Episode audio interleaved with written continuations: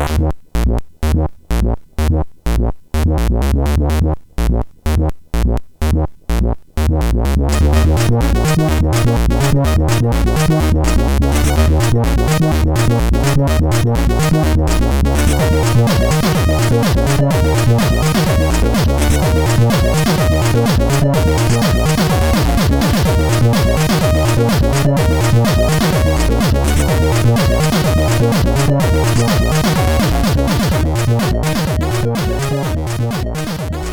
Sziasztok, ez itt a Checkpoint 5. évadának 7. adása.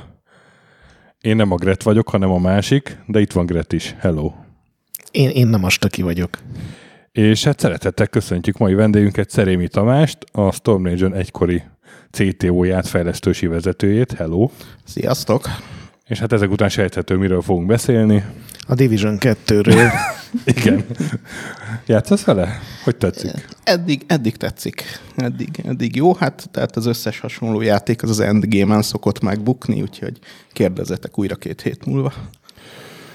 Akkor mást kell előásnunk. Igen. Hát ugye van ez a magyar, régi magyar, egykori magyar.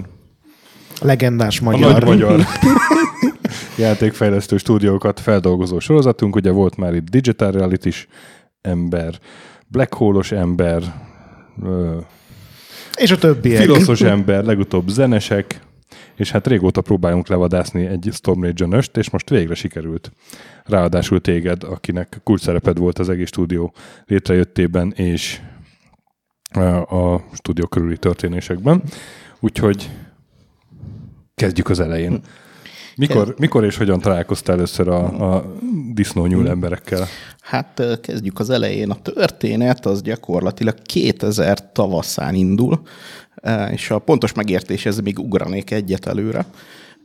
Akkor 2000-es éveknek az elején, illetve a 90-es éveknek a végén az Automax csoport nevezetű cégnél dolgoztam, ami praktikusan Magyarországnak legnagyobb játékszoftver disztribútora volt, ami azt jelenti, hogy folyamatosan mi importáltuk az összes játékszoftvert Magyarországra, illetve részben honosítottuk is, és miért a kapcsolatok már megvoltak, így mivel állandóan vettünk tőlük mindenféléket, mindig kérdezgették, hogy de ne, véletlenül nincsen valami, amit el is adnánk nekik, és általában nem volt.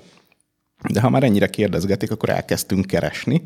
És így a cégcsoportnak lett egy ága, vagy egy cég, ami azzal foglalkozott, hogy ilyen feltörekvő magyar fejlesztőket, hát mondjuk azt, hogy ak- akkor úgy mondtuk, hogy fölkarolt.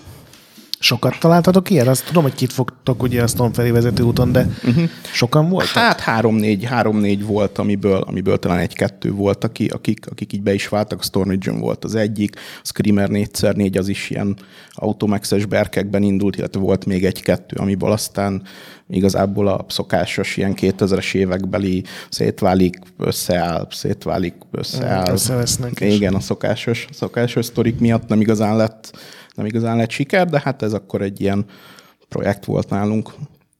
És uh, Storm az úgy indult, nagyon érdekesen, hogy a PC Domnak a fórumait nézegettem éppen szabad percemben, amikor találtam egy bejegyzést, ahol egy, ahol egy ilyen baráti társaság, akkor, akik akkor már néhány éve ilyen garázs projektként játékszoftvert fejlesztettek, és éppen fejlesztőket kerestek vagy kiadót, vagy akármit, praktikusan. Valakit. Valak, igen, tehát, hogy valami legyen. És e, elég így szimpatikusnak tűnt a játéknak is, az ötlete meg volt talán, ha jól emlékszem, egy-két screenshot, meg a leírások, és így felvettem velük a kapcsolatot. Így zárójában, így, a, így az adásra készülve, így előástam néhány régi dolgot, és ez a thread a PC Dom formán mai napig ott van. Tehát ilyen... Ezt majd küld el a és akkor kirakjuk a... Sónoszba bekerül. Én meg megtaláltam az, az eredeti weboldalát ennek a játéknak, amikor még Trail néven futott. Trail néven, és azt hiszem Channel 42 igen. volt a fejlesztő csapatnak a neve. Igen, ugye a Channel 42 volt az Automax csoportnak az a cég, ami ezzel ja, a, ma, ma már úgy mondanánk, hogy inkubációval foglalkozott. Akkor még felkarolásnak neveztük. És gyakorlatilag megkértük őket, hogy hát ők ugye a viharsarokból származott az eredeti tím, és megkértük őket, hogy jöjjenek már fel, és mutassák meg, és beszélgessünk egy kicsit. És, és fel is jöttek, és meg is mutatták akkor még a Trail munka néven futó játékot, ami akkor még, ha jól emlékszem, egy ilyen kétdés, ilyen tankos, kicsit ilyen Red Alert irányába mutató dolog volt. Hát nagyon-nagyon messze volt még attól, amit akár egy játszható demóként neveznénk, de, de azért már látszott benne nagyon jól a koncepció, a grafikai stílus. Akkor már meg volt ez az állatos körítés? Igen, a igen, az igen, egyik igen, igen, igen, volt? igen, igen, tehát a sztori már volt. Tehát praktikusan egy ilyen játékkezdemény volt, és um, hát azért a piactól az még messze volt, de, de mindenképpen egy, egy, egy érdekes, különleges ötletnek tűnt. Mekkora csapat volt ez akkor? Hány fős? Hú, hát ez egy ilyen négy-öt, négy-öt fős, négy-öt fős csapat Igen, volt. ezen a nagyon régi weboldalon is öten vannak, két programozó, két grafikus és egy játékdesigner uh-huh. volt Igen, ott meg, igen, gondolom ez a igen. legelső állapota Igen, volt. ez volt, a, ez, volt a, ez volt a legelső verzió. És eh, hát innen a tovább lépés az volt, hogy, hogy született velük egy, egy, egy egyesség, hogy akkor próbáljuk meg, hogy hogyan tudjuk ezt a, ezt a játékot piacra vinni.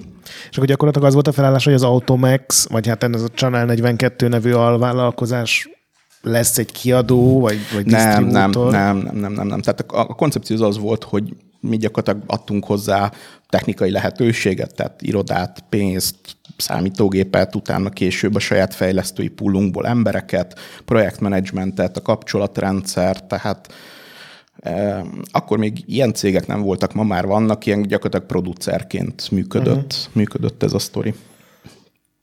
És eh, ez így a 2000-es évnek a közepén végén el is indult, és eh, ha jól emlékszem, akkor ugye 2000-nek a közepén találtunk is rá kiadót, ami ugye ez mindig egy ilyen nehéz probléma, mert hiába vannak meg a kapcsolataid, egy olyan tímről beszélünk, akinek nincs még befejezett játéka.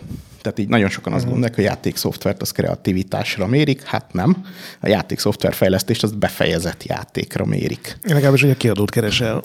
Hát vagy pénzt, vagy akármit. Tehát, uh-huh. tehát ami, ahogy kilépsz így a De akkor- fórum kommandónak a keretei közül, akkor, akkor egy picit ez ebbe az irányba eltolódik. De akkor ez úgy volt, hogy ti, mint Automax, írtatok az összes igen, partnereteknek, igen, hogy Igen, igen, igen. nem tudom, gondolom, azt hiszem az IE is hozzátok Igen, mindenki tartozott, abszolút, és akkor Igen, abszolút, abszolút minden. Hát az IE, az, az ilyenek ezt nem mutattuk meg, tehát az őket ismertük, hogy tehát pontosan tudtuk, hogy mik a, mik a realitások abban a pillanatban, tehát kisebb, kisebb kiadókkal kezdtünk, és találtunk is egy Fishtank nevezetű német kiadót, akik, akik ilyen stílusilag is ebbe az ilyen érdekesebb dolgokba motoroztak, fiatalok voltak, ők is feltörekvőek voltak, és, és velük sikerült, ha jól emlékszem, így 2000 közepén megegyezni. Uh-huh.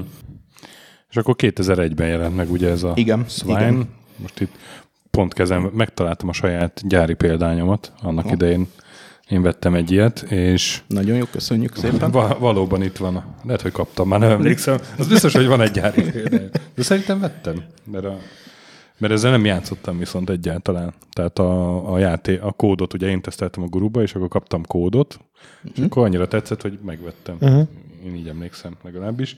És valóban itt a Fishtank logó, benne egy Automax regisztrációs kártya, később kedvezményeket vettek igénybe ezzel. Valószínűleg erről lecsúsztam.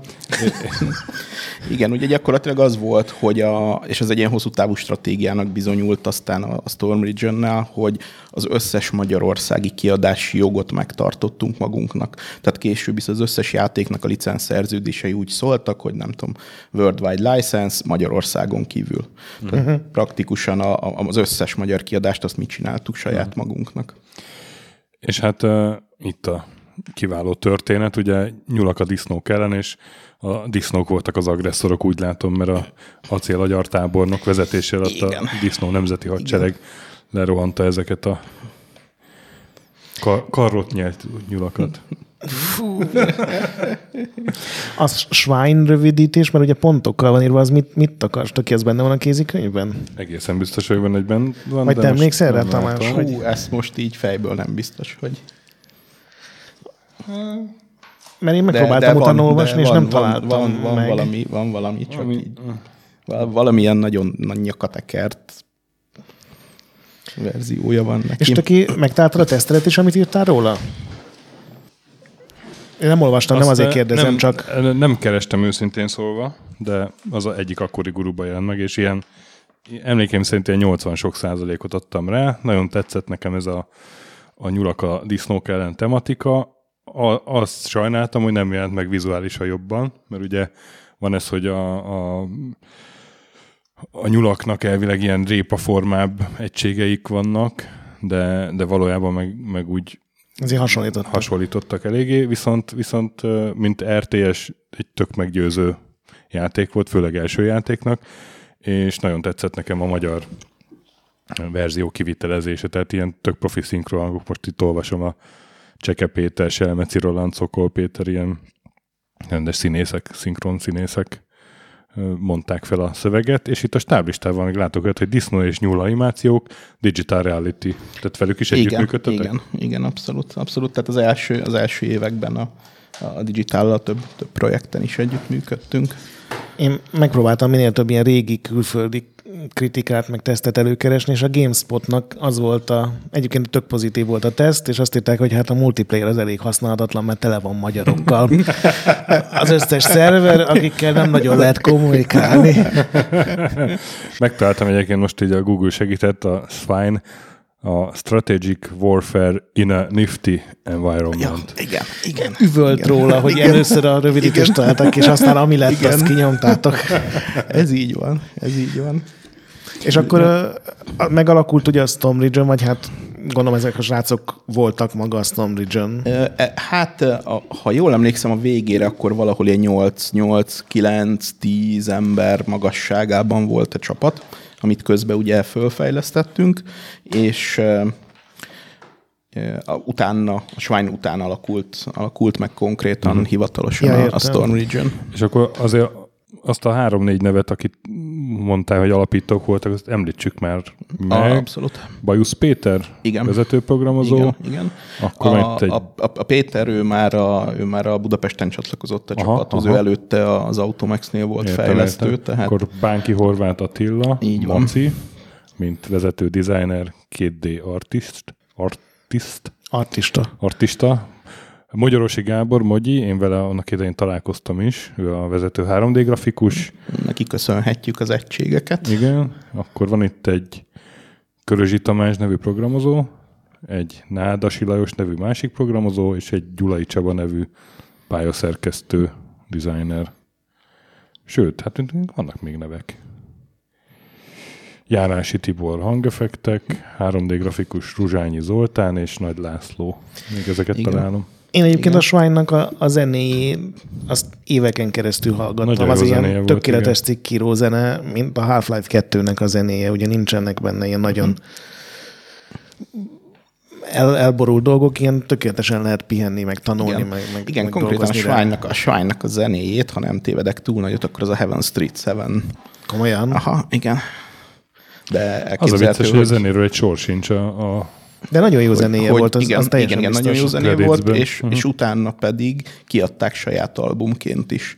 Tehát, hogyha megnézitek, akkor, akkor ez külön megtalálható a soundtrack, és ennek az ilyen Oh. kicsit populárisabb verziója. Gondolom elrontották énekkel, meg szövegekkel. Mhm. és te, te, mint, Hát, csak nagyon picit. és te, mint uh, projektmenedzser szerepelsz itt. Igen, igen, igen. Ugye még ez, a, ez az a verzió volt, hogy az Automax adta, uh-huh. adta, adta a projektmenedzsmentet, meg a, meg a technikai hátteret. És sikeres lett a Shrine, vagy mondjuk úgy kérdezem, hogy a, a Fish Tanknek a szintjén sikeres lett? Vagy az Automax Hát szintjén? a, a helyzet a következő, hogy a, a, a Swine-nak a legnagyobb sikere az az, hogy elkészült. Ami ilyen triviálisnak tűnik, de egy első játékos, nagyon fiatal fejlesztő csapatnál abszolút nem az. Tehát talán, talán ezt mondanám. Általánosságban nagyon jó review-kat kapott, igazán nem voltak nagyon jók az eladásaik. Ez két oknak köszönhető. Az egyik az, hogy a Fish Tank nem volt egy igazán erős eh, kiadó. Tehát nem volt mögötte különösebben se erős disztribúciós háttér, se marketing büdzsé, és ugye ez a kettő uh-huh. kell az eladásokhoz. Mert Amerikában megjelent egyébként a Shrine? nem, nem, nem, nem. Akkor a GameSpot valószínűleg barezolta azt a review példányt, mert ők ugye amerikai. Igen, Lap- igen, de, de, az, igen, de nem, nem kellett varezolják, mert az összes, az összes nagy újság folyamatosan kapott függetlenül Ja, a megjelenéstől, tehát az, az nem kellett ott azon a piacon megjelenjen, tehát a press kitteket azt mindig jóval előtte uh-huh. minden kiadó kiküldi, függetlenül a piactól. Tehát még nem is lehet tudni, hogy ki lesz ott a disztribútor, ha lesz egyáltalán, de biztos, ami ziher alapon ezt, azt kiküldik. Ez volt az egyik oka, hogy a, hogy a fistánk maga az nem volt annyira nagyon erős. A másik az az, az hogy kiderült számunkra, hogy a humor az egy nagyon ilyen kulturális függvény. Tehát voltak országok, ahol nagyon-nagyon bejött, tehát például tökéletesen a franciáknál, és, és voltak országok, ahol abszolút nem jött be, és így nagyon néztek ki a fejükből angolok például, hogy ez a hülyeség, ez már micsoda. Ja, hogy és... ott a, a, a disznó nyúl az nem humoros volt, hanem butának tűnt? Vagy igen, érted, igen meg, meg a hangok, meg az egész stílusa a dolognak, az, az így valahogy, uh-huh. valahogy nagyon erősen, ilyen kulturálisan mindenféle ilyen határon laktak, vagy az egyik, vagy a másik oldalára esik le. Nem hiába nagyon kevés, igazából humoros játékkal találkozol, mert egyszerűen egy kockázatot jelent, hogy most vagy uh-huh. be fog jönni, vagy nem.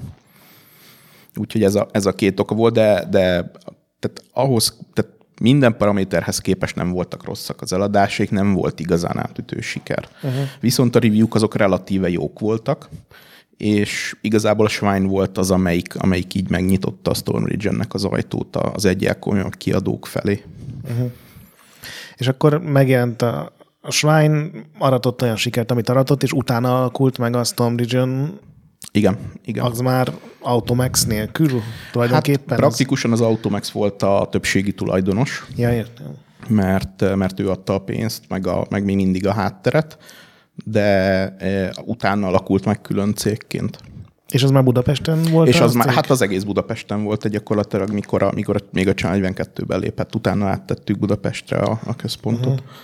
Tehát ez megtévesztő jellegű elnevezés, ez a viharsorok. Igen, igen, igen, igen. Hát ne tudd meg, hogy a cégnév keresés az mekkora egy probléma, meg a, meg a logó keresés, tehát...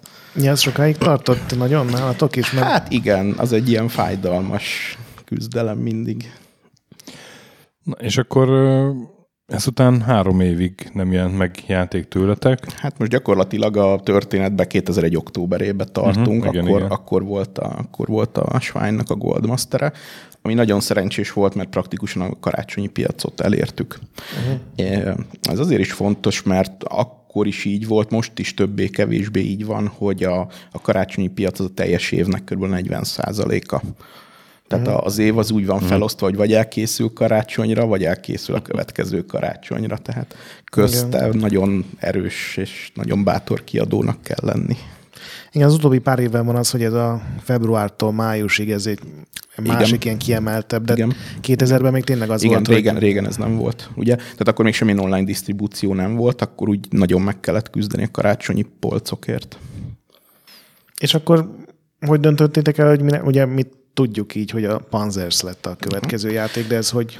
Hát ez, ez, nem volt, ez, nem volt ennyire, ez nem volt ennyire triviális, hogy ez lesz, így elkezdtünk gondolkozni, hogy, hogy mi legyen. És akkor így azt mondtuk, hogy jó, a, a terv az, és aztán ezt a tervet végig utána a következő években fenn is tartottuk, hogy párhuzamosan nézzünk meg egy, egy biztosat, és ez lett a Panzers, ugye ez az a technológia, azok a core gameplay elemek, amiket már megmutattuk, hogy meg tudjuk csinálni, ez a Panzers, illetve volt akkor egy másik játék demónk is, az akkor ilyen Gladius néven futott.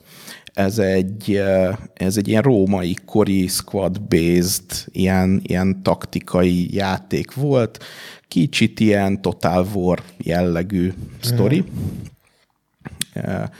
ha még emlékeztek, hú, valamikor nagyon-nagyon régen Spectrumra volt egy ilyen, egy ilyen stratégiai játék Gladius néven. Nem, Centurion, bocs, hülyeséget beszélek, Centurion. Na, az, tehát az kicsit ilyen, na, tehát kicsit ilyen a Centurion és a, és a, és a Total War közé félúton, ha beraksz egy zászlót, na, ez volt a Gladius. Uh-huh. De akkor az egy valós idejű játék lett van. Igen, szintén. igen. Igen, igen, annyi, hogy ilyen squad alapú formációk beállítása, ilyen real-time csata, tehát ez egy, és igazából nekem személyesen az is volt a kedvencem. és megcsináltuk mind a kettőből a, mondjuk azt, hogy a játszható demo, vagy ilyen tech demo verziót zárójel. Az a demo, amit egy kiadónak elviszel, hogy vigye, vegye meg a játékot, azt ugyan játszható demónak nevezed, mert játszható, de az nem az a fajta játszható demo, amivel majd nem tudom, egy másfél-két év múlva az end user találkozik. Uh-huh. Tehát annak a demónak nem az az értelme, hogy különösebben játékélményt adjon, hanem azt mutassa meg, hogy minden olyan technikai challenge, amit a te játékba beleterveztél, abból egy-egy példát te tudsz mutatni, hogy te meg tudod csinálni, hogy te mm. meg tudod csinálni a karakterimációt, te meg tudod csinálni a terepet, meg tudod csinálni az effekteket, a játéket. Van a rombolható terep, mert igen, ez az egy dolog rombolható. Igen, körülbelül, a, körülbelül erről, erről beszélünk, igen. Proof of conceptnek Gyakorlatilag, is igen, igen, igen, igen, és hogyha egy iparági profi producer vagy projektmenedzser ránéz, akkor fejbe el tudja képzelni, hogy mit lehetne ebből kihozni. Mm-hmm. És akkor ez alapján születnek szerződések. És akkor megfogtuk ezt a két demót, és így végig roadshow vele Európát, nem is tudom, 30-40 kiadónál jártunk. De ez valami rendezvényem? Tehát ilyen nem, mondjuk... nem, nem. Nem, tényleg nem. végigmentetek tényleg, Európán? Tényleg, tényleg végigmentünk, és tehát ez ilyen volt, hogy mit tudom, be, de tényleg beültünk az egyik kollégámmal az autóba, beraktunk egy PC-t a csomagtartóba, mert akkor tehát laptopon nem lehetett 3D-t mutogatni, főleg nem félkész, nem ele optimalizált dolgokat, és így szépen végigmentünk Európán, inkluzíve Anglián. Uh-huh. Egy jó poén volt. És akkor így elmentünk 30-40 kiadóz, és megmutattuk, hogy hát akkor ezt hoztuk, és hogy beszélgessünk erről és a nagyon-nagyon érdekes volt, hogy a nagyobb kiadóknak a, a Gladius tetszett, de túl kockázatosnak látták. Tehát nem a játékot, minket. Tehát ők a Gladius projektbe egy sokkal nagyobbat láttak bele, mint amennyit kinéztek belőlünk, hogy meg tudjuk csinálni. Ez amikor a két pad között Aha, leesel, igen, hogy... Igen, igen, igen. De hát Csez meg itt van ezt akarjuk csinálni. Nah, nem tudjátok megcsinálni. Pontosan, pontosan, pontosan. És a, a Panzers meg azt mondták, hogy na, nem rossz, nem rossz, följövőben van ez a második leágháborús izé, sztori, hát, és ezt kinézték belőlünk. ez hogy ezt... milyen gonoszul hangzik, vagy lenézően hangzik? Hát a helyzet az, hogy ez a, ez a realitás. És aki ennek a sztorinak a teteje volt, az az Electronic Arts. És voltunk az Electronic Arts-nál és nekik, nekik nagyon tetszett a Gladius, és ott már ilyen több szinten, tényleg ilyen produceri szinten tárgyaltunk erről, mi mondták, hát akkor menjünk el és nézzük meg az irodájukat, és akkor ott beszélgessünk erről. És akkor elmentünk az ilyenek az irodájába, aki, ha még valaki nem járt ott, akkor Londontól, nem tudom, egy 30 kilométer, egy gyönyörű szigeten egy üvegkocka, de egy, persze egy gigantikus üvegkocka, aminek a parkolójában így a Porsche, Porsche, Ferrari, Porsche, Porsche, Ferrari, és a parkolóban a fejlesztők ilyen modern repülőgépekkel repkednek a 100 milliós autók fölött, mert hát ha véletlenül ráesik. És hát ott beszélgettünk, mutattuk a játékot, szimpatikus volt, és akkor mondták, hogy hát akkor nagyon jó, majd még beszélgetünk, de addig is megmutatják az irodát, és így elkezdtek körbevinni, hogy ebbe az irodába is ül 50 ember, ott is ül 50 ember, itt, és akkor mutattak egy irodát, ült, hogy ilyen 50 ember, és nagyon dolgoztak valamin, és kérdezik, és ők mit fejlesztenek. És akkor mondtak, hogy hát ők a legal department. És mondtuk, hogy ó, hát talán... Az nálunk kisebb. igen, igen, és akkor mondtuk, hogy hát igen, talán nem ez lesz az az időpillanat, amikor a, mi az IE-vel fogunk dolgozni, ahol a legal department háromszor akkora, mint a mi egész cégünk, ez nem lesz egy mondjuk úgy egy szimmetrikus kapcsolat. Úgyhogy ezt, a, ezt az irányt, ezt, ezt el is engedtük, és itt gyakorlatilag ebb, így született meg az egyik olyan stratégiai gondolat, ami mentén aztán a következő tíz évét a Stormridge-ennek felhúztuk, ami az volt, hogy csak akkor a céggel dolgozunk, aki akkora, mint mi, relatíve. Tehát amekkora fejlesztő vagyunk mi, akkor a kiadóval kell dolgozni, mert neki fontos partner vagyunk. Uh-huh. Tehát, olyan súlyú. Olyan súlyú, igen, igen, tehát relatíve. Ezt egyébként az exigósok szerintem pont a másik oldalról kapták el, ugye, akik csináltak egy tök jó RTS-t, és az IE-hez mentek, ahol még hogyha nem hiszünk egyetlen gonosz plegykának, akkor is azt kimondhatod, hogy nem az Exigo volt a legfontosabb RTS -e az ilyenek abban igen, az évben. Igen, igen, igen. Tehát egy ilyenél egy, egy ekkora méretű cég és egy ekkora méretű fejlesztés, az konkrétan a heti büdzsébe a tizedes mögött van. Tehát nem, nem sikerült a kávé, és akkor így beszántják az egészet jelleggel, míg ha elmegyünk egy, mit tudom én, egy CDV-hez, vagy egy Empire-hez, vagy egy akkor még Ubisofthoz, nekik azért ez a projekt, ez egy, ez egy méret, akik, akik majd tesznek bele munkát, meg energiát, mert már fontos, mert az ő méret arányukhoz képest már tesznek bele annyi pénzt, meg időt. És akkor a, a CDV-nél kötöttetek és aztán, ki végül? És aztán, igen, és aztán a CDV-nél kötöttünk ki. Ilyen CDV méretű kiadó volt több is. Uh-huh. Igazából, ami nagyon szimpatikus volt, hogy profinak találtuk a, producert, akit, akit ajánlottak nekünk. Tehát ugye úgy néz ki, hogy a, a, a, a játékszoftver fejlesztésben a fejlesztő oldaláról van egy projektmenedzser, a kiadó oldaláról van egy producer, és nekik kell valahogy aztán összerakni a, uh-huh ezt, a, ezt, az egész, ezt az egész sztorit, és nagyon-nagyon fontos, hogy jó legyen a kapcsolat, nagyon értelmes legyen, gamer, de ne túl kocka, a piachoz értő, de ne túl marketinges, tehát na, rengeteg, rengeteg dolog múlik a produceren. És Úgyhogy így, ezt így lett. Tudom, hogy ki volt, vagy meg gondolom együtt dolgoztatok vele igen, pár évig. Igen, igen, igen, úgy hívták, hogy, úgy hívták, hogy Heidelauf és halál jó fej ember, és gyakorlatilag mai napig is szinte tartjuk a kapcsolatot, és a teljes panzer sorozatot ő tolta végig a kiadói uh-huh. oldalról. Achim, pontosabban Achim Heidelauf. Uh-huh. Úgyhogy ő, ő egy ilyen nagyon nagy segítség volt.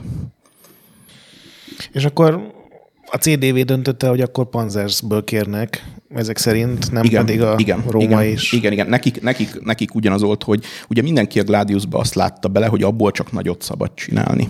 Aha. Tehát egy, egy kis Gladius nem lehet csinálni, egy, egy másik ráborsból lehet egy egyel kisebbet csinálni.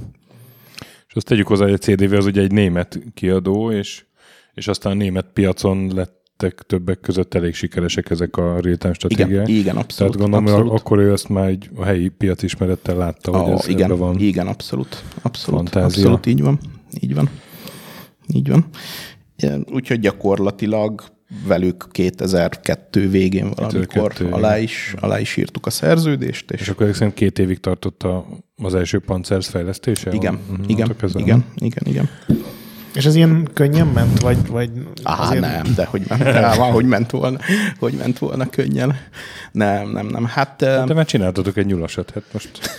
Csak ki kell cserélni. Hát a, raktok, raktok igen, a igen, igen, hát azért, igen, tehát azért a csináltuk, az, a, az azért a szikszalagnak, meg a részdrótnak a nagyon hatékony és gyors felhasználása. Tehát a, azért, a, azért a Phase 1 azért pont egy nagyságrenddel hmm. komplexebb sztori volt, ahol rengetegen a rendszert, túlokat, technológiát, engine-t kellett fejleszteni, amit mi majd gondoltunk a jövőben is jó sokat használni, és akkor mi megcsináljuk jóra. Aha. Ez volt az a Gepard ez motor? Volt a, igen, ez volt a, ez volt a Gepard Engine-nek a, az 1.0-ás verziója. De lehetett is érezni így, így játék vagy hogy mondjam, user experience-be is, hogy azért ez, ez több, mint a Swine. Igen, De igen, igen, abszolút. Csomó ilyen apróság volt benne, a, nem tudom, arra emlékszem, hogy ott, ott voltak ilyen ilyen tank nyomok, meg, meg bár az lehet, hogy az is volt már Swine-ba.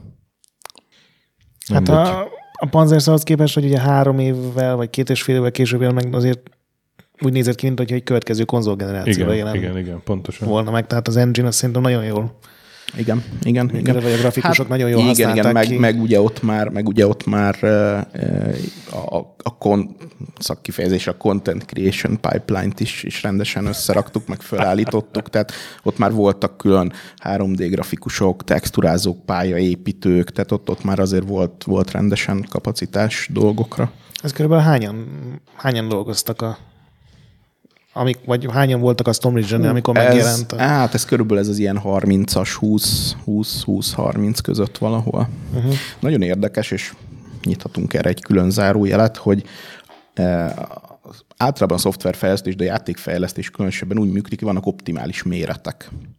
Tehát mit tudom én, mondjuk a 30 az egy optimális méret. A következő optimális méret tudod 50 és 60 között van. A 40 nem jó. Tehát 40 emberre nem lehet jól dolgozni. Vagy, vagy 30, és akkor vagy 60. És a 60 után valahol az ilyen 90, 100, 110 a következő jó méret. Tehát, és ezt nagyon sok játékfejlesztő uh, bele, beleütötte ebbe a fejét, hogy, hogy ezt nem lehet lineárisan csinálni, egyszerűen meg kell ugrani. Uh-huh. Tehát ilyen nagyon, nagyon durva nekifutásból meg kell ugrani ezeket a méreteket. Tehát, hogyha vagytok 30-an, akkor a következő projekthez meg 60 ember kell. Uh-huh Aztán ma már ezek, persze ezek a számok egy kicsit elcsúsztak fölfelé, és akkor ilyen 200-ról, meg 300-ról beszélgetünk, de, de akkor ezek voltak a, ezek voltak a, jó, a jó méretek. Uh-huh. És a, ugye a Panzers, azt jól tudjuk, a magyar játékfejlesztésnek az egyik, vagy a legnagyobb sikere lett. Ezt mikor éreztétek, hogy, hogy ebben lehet valami egy mondjuk, ami nem csak a Shrine-nál egy picit jobb lesz, vagy... Hát ugye egyik oldalról, mikor a saját kis kedvencedet reszelgeted, akkor te közben végig meg vagy győződve, hogy hát ez annyira nagyon jó, hogy hát ez nagyon jó. Mm.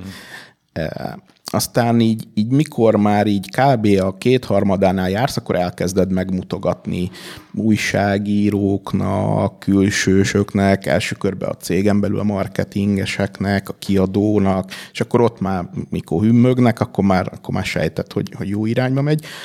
A, a, amikor tudod, amikor már nem sejtett, hanem tudod, az abban a pillanatban van, amikor kimennek a legelső ilyen, még nem is játszható demók, hanem ezek ilyen, ilyen marketing kittek, vagy press kittek a disztribútoroknak, és elkezdenek bejönni az előrendelések. Uh-huh. Ja, a különböző országokban a különböző igen, igen. boltok leadják? Így vagy? van, és leadják uh-huh. a különböző videók, meg az anyagok alapján leadják az előrendeléseket na akkor tudod pontosan.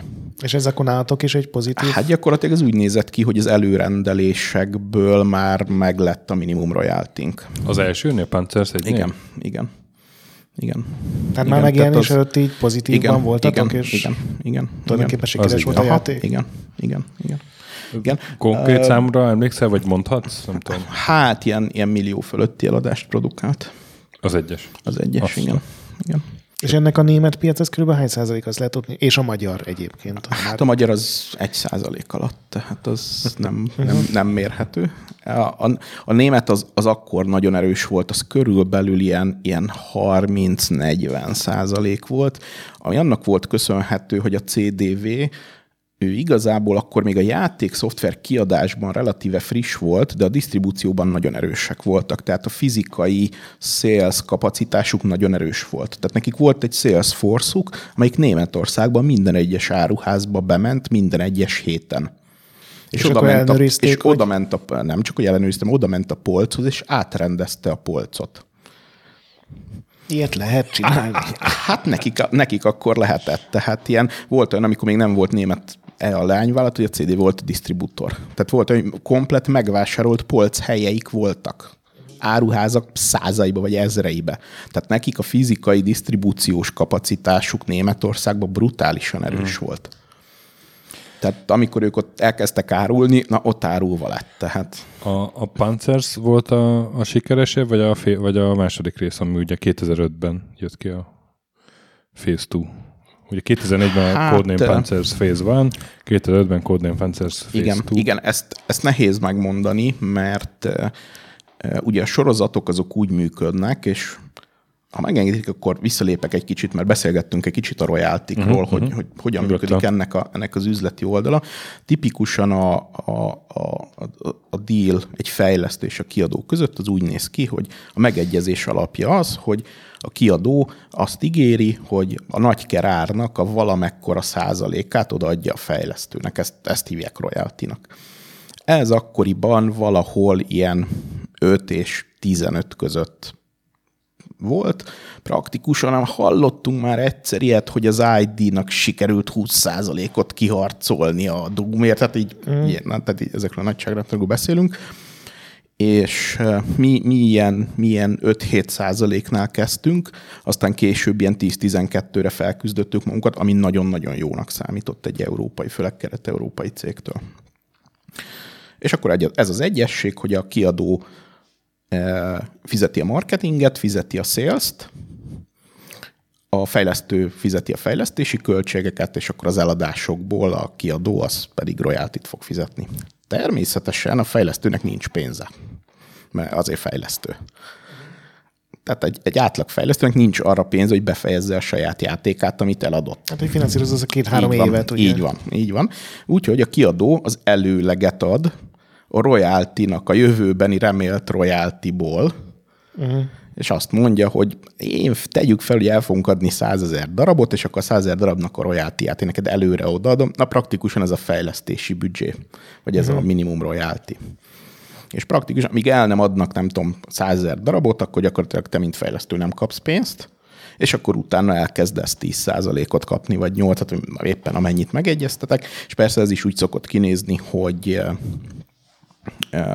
általában, ha, ha, ha ügyesen szerződtél, akkor ez egy ilyen csúszka.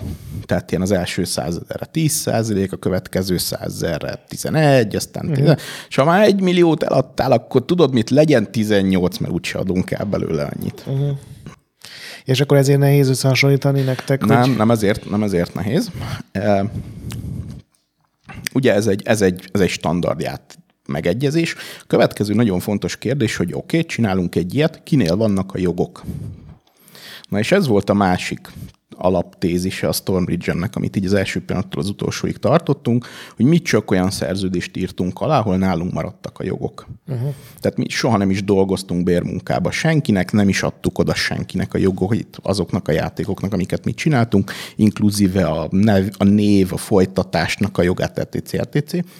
Ennek két oka volt. Az egyik az, hogy igazából a pénz, legalábbis akkor, de szerintem ez ma is így van, a folytatásokban van és nagyon tipikus az egy kiadótól, hogy megbíz egy fejlesztőt egy első részre. Ugye ott van a kockázat.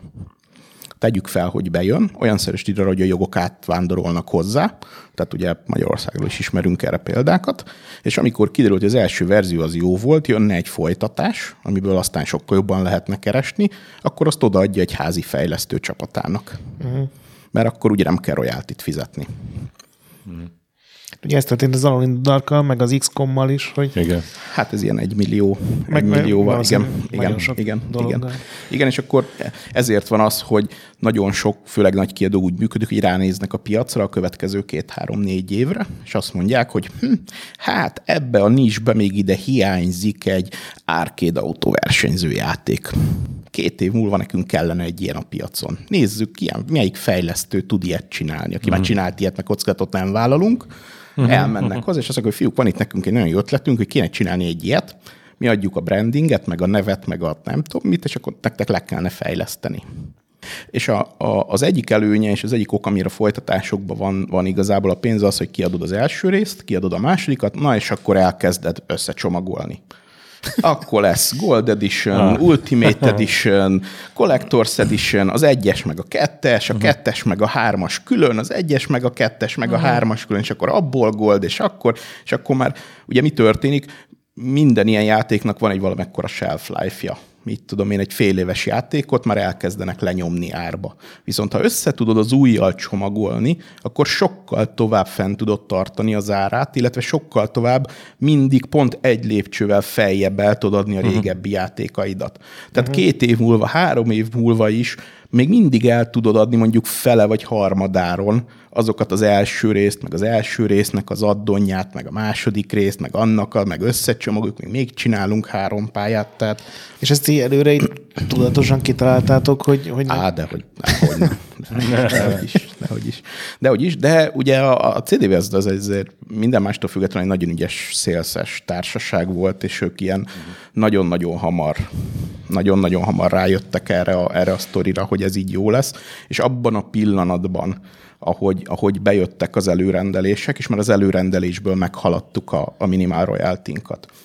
A Phase 1-nek nem volt különösebben magas fejlesztői büdzséje, mert nagyon-nagyon olcsón dolgoztunk akkor még, meg nem is voltunk nagyon-nagyon sokan, meg Hát pedig akkor csináltatok egy csomó minden eszközt még pluszban, amit később már lehet, hogy nem kellett csak igen, tovább igen, igen, de hát igen, de akkor még ugye a kelet-európai bérek sokkal lejjebb voltak, tehát így a, így a nyugat-európai büdzsékhez Aha. képest baromira ja, olcsóbbak van. Aztán itt fölküzdöttük magunkat, de akkor még nagyon olcsók voltunk, és ezért nagyon hamar eljött ez a, ez a, ez a royalty pillanat, tehát nagyon uh-huh. keveset uh-huh. kellett eladni, nem is uh-huh. tudom.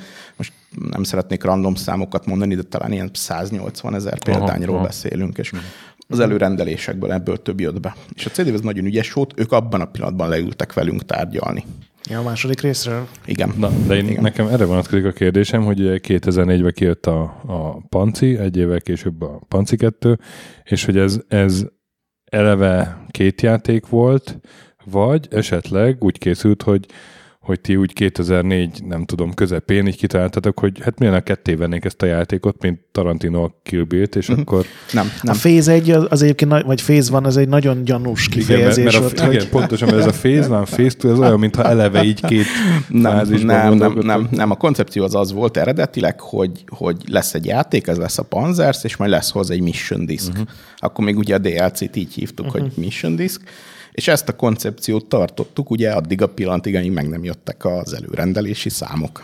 Ja, értem. És akkor lett hirtelen Fanzers Phase 1 a neve, és akkor lett a DLC-ből az a verzió, hogy akkor ez egy ilyen standalone add-on nevezetű. Tehát akkor nincs, nincs olyan nagyon távol ez attól, amit én gondoltam.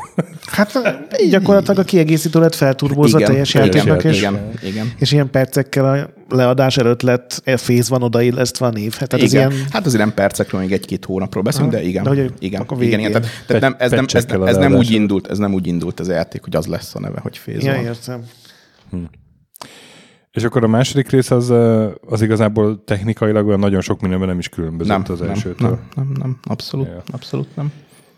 És akkor következő játék. De az akkor azt jelenti, bocsánat, Stöki, de az akkor azt jelenti, hogy azon még nagyobb volt a hasznotok, hiszen Abszolút, abszolút. Sokkal persze. kevesebb idő alatt elkészült. Persze, persze. gondolom, Persze. akkor még nem kellett megduplázni 60-ra Ez így van, ez így van, ez így van, ez így van, ez így van. Mert emlékszem, hogy iszonyú vidámak voltatok, amikor szerintem az e- e- egyik első ilyen magyar stúdióvizitem volt, amikor a gurúval elmentünk a 2 bemutatására, és én ott arra emlékszem, hogy mindenki vidám volt, és ki volt rakva óriásiban a vannak az, a német eladási adat.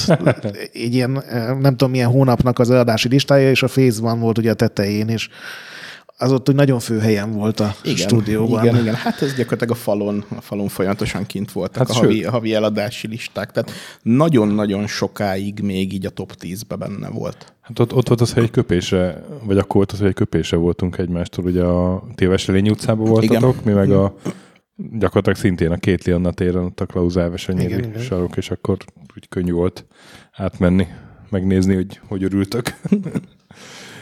és akkor a következő játékotok 2006, ugye szintén plusz egy év a, a Phase 2-hoz képest, ez a Rush for Berlin.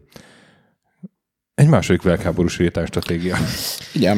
Nem igen. merült fel, hogy a Gladius most már, hogy van nevetek, és van sikeres játék, mondjuk kettő a nevetek mögött, akkor előszedjétek? Tehát akkor rajta ragadtatok ezen a... Igen. Hát ugye akkor voltak mindenféle, mindenféle változások a cég életében, és akkor mindenféle más problémáink voltak, mint hogy a római kornak a, a, a kivesézése. Eh, Alapvetően a, a Rush for Berlin az, az úgy született, hogy, hogy éppen engine-t váltottunk és eh, már az engine váltást úgy értem, hogy engine-t upgrade-eltünk, tehát akkor lett a, lett a Panzersnak egy következő verziója, amit így nem reklámoztuk, de akkor éppen ilyen házon belül Gepard 2-nek neveztünk, és úgy gondoltuk, hogy nem kellene egyszerre engine-t is és játékot is váltani, mert ez egy kockázatos sztori lenne. Úgyhogy maradjunk, maradjunk ennél. Ezzel még segített az, hogy ugye a Panzer sikere után körülbelül folyamatosan egy ember semmi más nem csinált, csak az ajtót tartotta bezárva, mert állandóan rugdosták kintről a kiadók, hogy nekik is kell egy Panzers, de rögtön. Tehát ugye akkor Ja, egyáltalán, a kedvük a- hát nagyon megjött a kedvük, és akkor hát ugye rögtön csinálunk nekik is panzerst, és mondtuk, hogy panzerst nem csinálunk, de valami hasonlót akár szívesen csinálnánk is. És ugye akkor megint az volt, hogy hát akkor nézzünk egy, nézzünk egy kiadót, és, és akkor a, a, a Deep Silverre esett a választás. Eh, Több oknál fogva is. Az egyik az, hogy a Deep Silvernek a tulajdonosa a Koch Media volt, ami már akkor is egy ilyen német média konglomerátum hegy volt. Igen, most ilyen- lehet pontosan tudni, hogy ők mivel nem foglalkoznak. igen, mert igen, így, igen, igen. Tehát, tehát ők azt mondták, hogy tehát, tehát ilyenek voltak, hogy hát elkészülhetne akár karácsonyra is, de ha egy kicsit késünk, nem baj, mert úgyis a saját DVD gyárukban gyártunk, és akkor majd előre veszik a listán, ha kell. Tehát így, így gondoltuk, hogy hát Voltak jó németek, perkek. Igen, igen, nagyon-nagyon értelmes figurák voltak, és, és ami a legjobb volt, hogy ilyen profi volt a menedzsment nagyon, és így találkoztunk egyszer, kétszer, háromszor, és na, a megállapodás született úgy, hogy egy étterembe, egy ez, a, ez az ilyen klasszikus a filmekben a back of the napkin, és akkor így felírtuk, hogy akkor mi csinálunk egy olyat, mint a Panzer, csak egy kicsit másat lesz benne, 30 pálya, 80 egység, három módú multiplayer, ti pedig adtok ennyi pénzt, és ezt így felírtuk egy napkin, és ez volt a megállapodás, és ezt így elhitték. És olyan szinten elhitték, hogy így, nem tudom, egy hét alatt lett aláírt szerződés, így elkezdett jönni a pénz, és hónapokig oda se jött senki megnézni.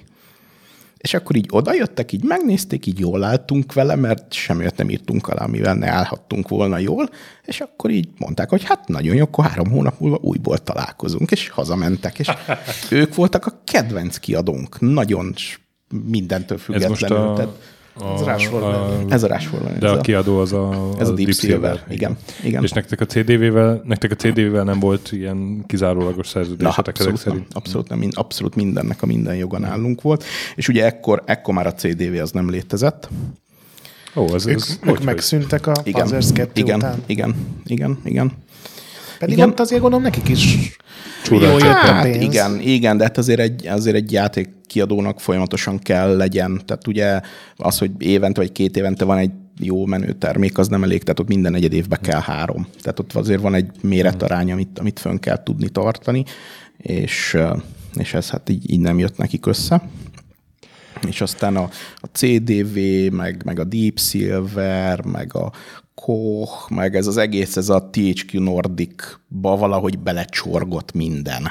Tehát igen, most igen. így... A... Hát az ma, az ja, pár éve igen, van. Igen, igen, igen. De, de előtte is volt. Tehát előtte is Nordic volt a tulajdonosi kör mögötte. Tehát ez És a, a Rashford Berlin, illen emlékezem rá, mert erről is én írtam annak idején tesztet, de, de ez a Panzerszek-től mennyiben különbözött játékmenet tekintetében? Azt hát, mondtad, másik motor, azt, azt Igen, mondtad? igen, igen. Hát egy csomó minden más sokkal részletesebb volt, illetve amennyire Panzers történelem hűbb volt, a, a Rush for Berlin az inkább, az inkább mm. ilyen, ilyen lazábban kezelte ezt a, ezt a dolgot, mm. és, sokkal inkább ilyen story-orientáltabb volt, tehát voltak rendes cutscene meg Aha. hősök. Meg... Nem, nem, nem, volt több gyalogos ebben, vagy ez nem? De, nem de igen, egy, de, de, igen, de abszolút, Na, abszolút, beugrott, abszolút. Hogy... abszolút meg Nekem volt. ilyen éjszakai screenshotok rémmennek, hogy ilyen nagyon faszán volt a bevilágítás, tehát hogy az igen, már meg a működött. víz, a víz, a víz, ez volt, a, ez volt az egyik ilyen központi feature, uh-huh. legalábbis így grafikailag. És ugye az volt a koncepció, ami így a, ami így a Kochnak a, a nagy ötlete volt, hogy na, ez már az a játék, amivel ugye Amerikát meg kell támadni. Uh-huh. És, akkor, és akkor így lett Deep Silver Amerika, és akkor oda vettek fel embereket, és majd lekaszáljuk Amerikát. És, és hogy, hogy nem... Kaszáltátok nem, Amerikát? Nem, nem, nem, nem, nem, nem hogy kaszáltuk. Nem, nem ezt akartam kérdezni. Ez, ez, hanem, hogy, ez ötletnek is butaság hogy, volt. Tehát. Hogy a Panzers az már egy jó bejáratott név volt, hogy, hogy nem az lett a címe, hogy Codename Panzers, Rush for hát ugye, vagy... Hát ugye a két, a két brandet azt külön akartuk tartani. Aha. Ugyanis mi azt gondoltuk, hogy a következő Panzers az egyel nagyobb játék lesz. Tehát játékba is egyenlő lesz, ott már meg fogjuk ugrani azt, hogy egyen nagyobb kiadónak fogjuk odaadni, ott már, ott már egy egyen nagyobb büdzsét fogunk érte kérni, amit a, amit a Koch nem akart, meg nem tudott, meg az azért nem az ő méretük volt. De erre volt is egyébként konkrét tervek, tehát design dokumentum, vagy, vagy konceptartok, vagy tehát Abszolút, abszolút, persze. Phase 3 ra már minden, voltak? Minden, minden, igen. Uh-huh. Hát e, ez az, amiből végül aztán a Cold War lett, igen. Ja, értem. Igen, ugye 2009-ben a Codename Panzers Cold War, de előtte még hadd kérdezem meg, hogy a Wikipédián van egy ilyen játék, hogy Rush for the Bomb.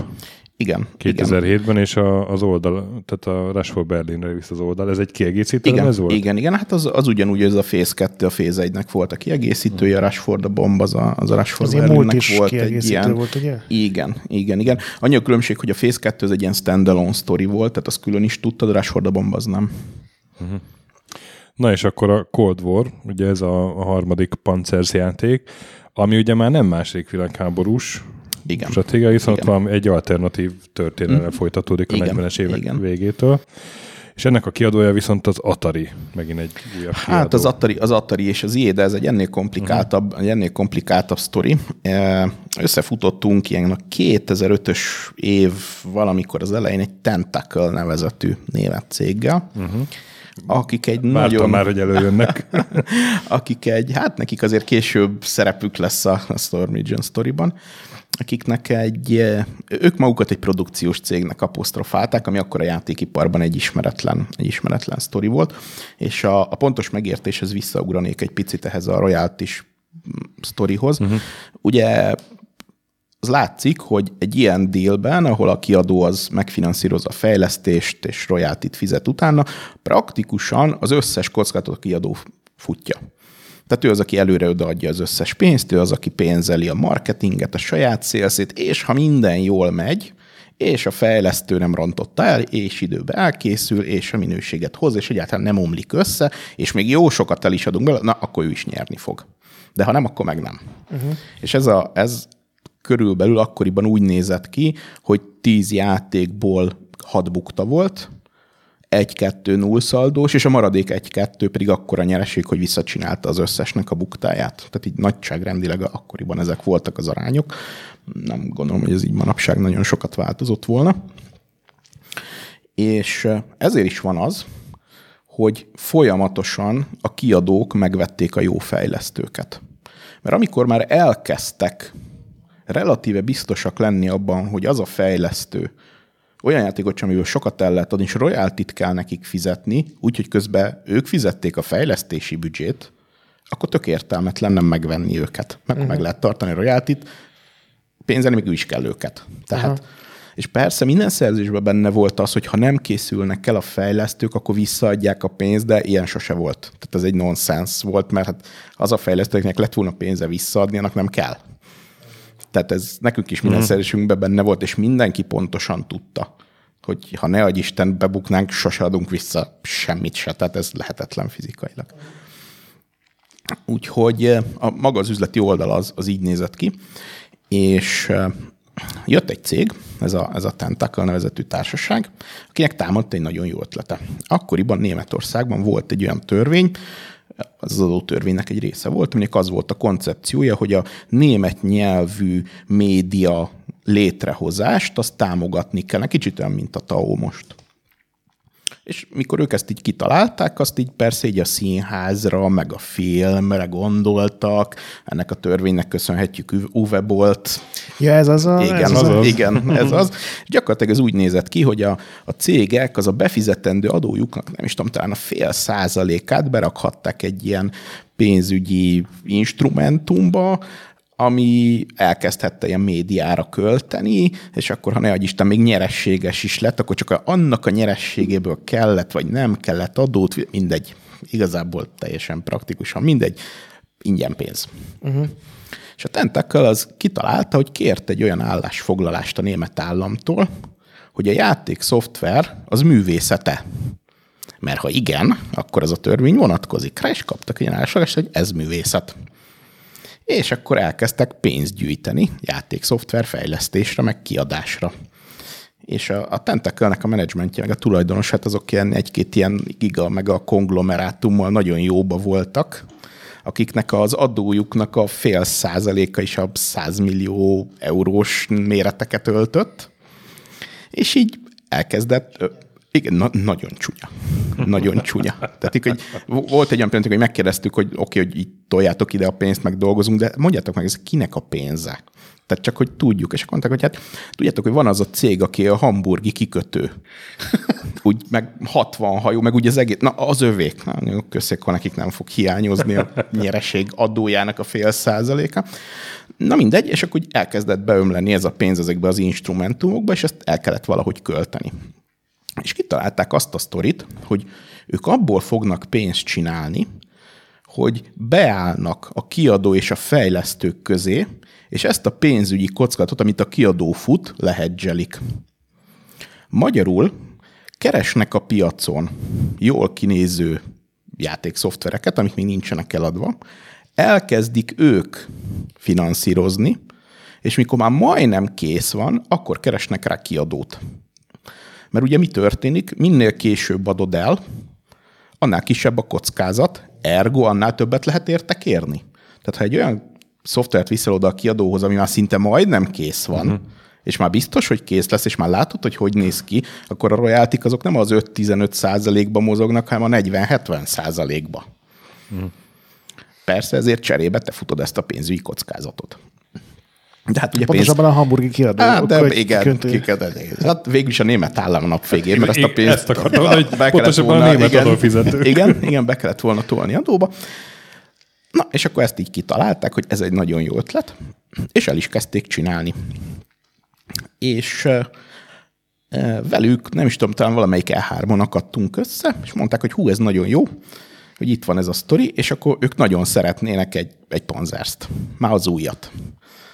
És akkor hát így húztuk az órunkat, hogy ez egy ilyen furasság, meg, meg á, nem tudom, meg íz, íz és akkor így, így elég sokat beszélgettünk velük, és, és kiderült, hogy hát ez végül is nekünk nem kockázat.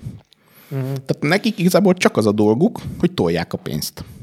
Be, minden más is mit csinálunk. És akkor majd a végén, amikor szélszekről a sor, akkor majd meglátjuk, mi lesz. És akkor kötöttünk velük egy ilyen nagyon-nagyon durva szerződést, ha nem tolják a pénzt, akkor mindent elbuktak, amik eddig beletoltak. Tehát gyakorlatilag nekünk nulla kockatunk nem volt, ők meg röhögtek, mert tudták, hogy hát nem, nem az fog a, elfogyni a igen, tehát nem az a mennyiségű pénz állott nekik hegyekbe, amire mi gondoltunk, hanem tehát, akkor még nem is láttuk, hogy ez, hogy ez a sztori ez mekkora. És így, és így elkezdtünk nekik dolgozni, és praktikusan a Tentacle lett a, a Panzers Cold War-nak a macska körömbe kiadója, de igazából producere. És akkor, amikor már majdnem kész lett, akkor így eladták az atari a... Na, és amikor már majdnem kész lett, és majdnem kész az így a fele körülbelül, Aha. mert az az a pont, ahol még lehet rajta változtatni. Aha. És akkor így, így csináltak egy ilyen sales tourt, ami úgy kezdődött, hogy E3 stand, a Tentacle E3 standja nagyobb volt, mint az Electronic Arts. És vele szembe volt. Tehát így, és itt voltunk kint a záron, és így néztük, hogy na, ezek nem normál. Tehát akkor, akkor, akkor gondoltuk rá, hogy ez, ennek nem lesz jó vége. Ez a 2000 8-as E3? Hát ez a 2006-os, szerintem 7-es, 2007-es talán. És tehát az ilyen nagyon durva volt. És csináltunk egy ilyen közös, többé-kevésbé közös sales tourt, és a helyzet az, hogy nagyon-nagyon könnyű dolgunk volt, mert először is jól nézett ki a játék, már jól állt a játék, nem kértünk semmilyen előleget, tehát nem volt nagyon uh-huh. nehéz, és praktikusan az lett a deal, hogy az IE és az Atari fogja közösen kiadni, úgy, hogy az IE Európára és az Atari Amerikára, uh-huh. azt hiszem, vagy fordítva. Hát és akkor nagyon boldogok voltunk, mert hogy végre elértük azt a méretet, és, és konkrétan a, valahogy úgy volt a deal, így a, a a részletek azok már nincsenek meg, hogy igazából a lead producer az az IE, tehát ők küldik az embereket néz, nézelődni. És küldték is, és a, hát akkor megértettük, hogy milyen jól tettük, hogy nem dolgoztunk hamarabb az IE-vel, hát így oda küldték az embereket, és akkor küldtek egy tímet, akik tartottak nekünk egy két órás prezentációt a Panzersről. Hát Már többet. hogy mi? Mit? Hát, hogy mi a Panzers. És ők többet tudtak róla, mint mi. Tehát nagyon pontosan megmondták, hogy ki játszik a panzerszel, mennyit játszik a panzerszel, miért nem játszik többet a panzerszel, mennyi pénzt költött rá, mennyi pénzt volna hajlandó költeni rá. Tehát egy olyan piaci elemzésük volt a termékről, hogy nekünk így a padlót verdeste az állunk. Azt hittem, ezt cinikusan mondtam, nem, hogy nem, abszolút nem. nem abszolút nem. Jöttek a, jöttek a szélszesek meg a marketingesek, és tartottak egy olyan kétórás előadást arról, hogy a Panzers, mint termék micsoda, hogy tényleg lesett az állunk a padlóra, és így néztünk ki a... Mi csak de, egy de, játékot tényleg, csinálunk. Igen, de konkrétan, konkrétan na, az nekik nem egy játék volt. Hú, tehát az nekik egy, tehát mosószer is lehetett volna. És aztán a végén így hoztak egy listát, hogy na, ez nagyon jó. Hogy, és akkor, de. De, és akkor mondtuk, hogy hát igen, értjük, hogy ők így értik, de hát milyen sokat eladtunk ebből. És mondták, hogy nagyon jó. Na, ők pont ötször ennyit tudtak volna eladni belőle. Mondtuk, kösz. Tehát tényleg.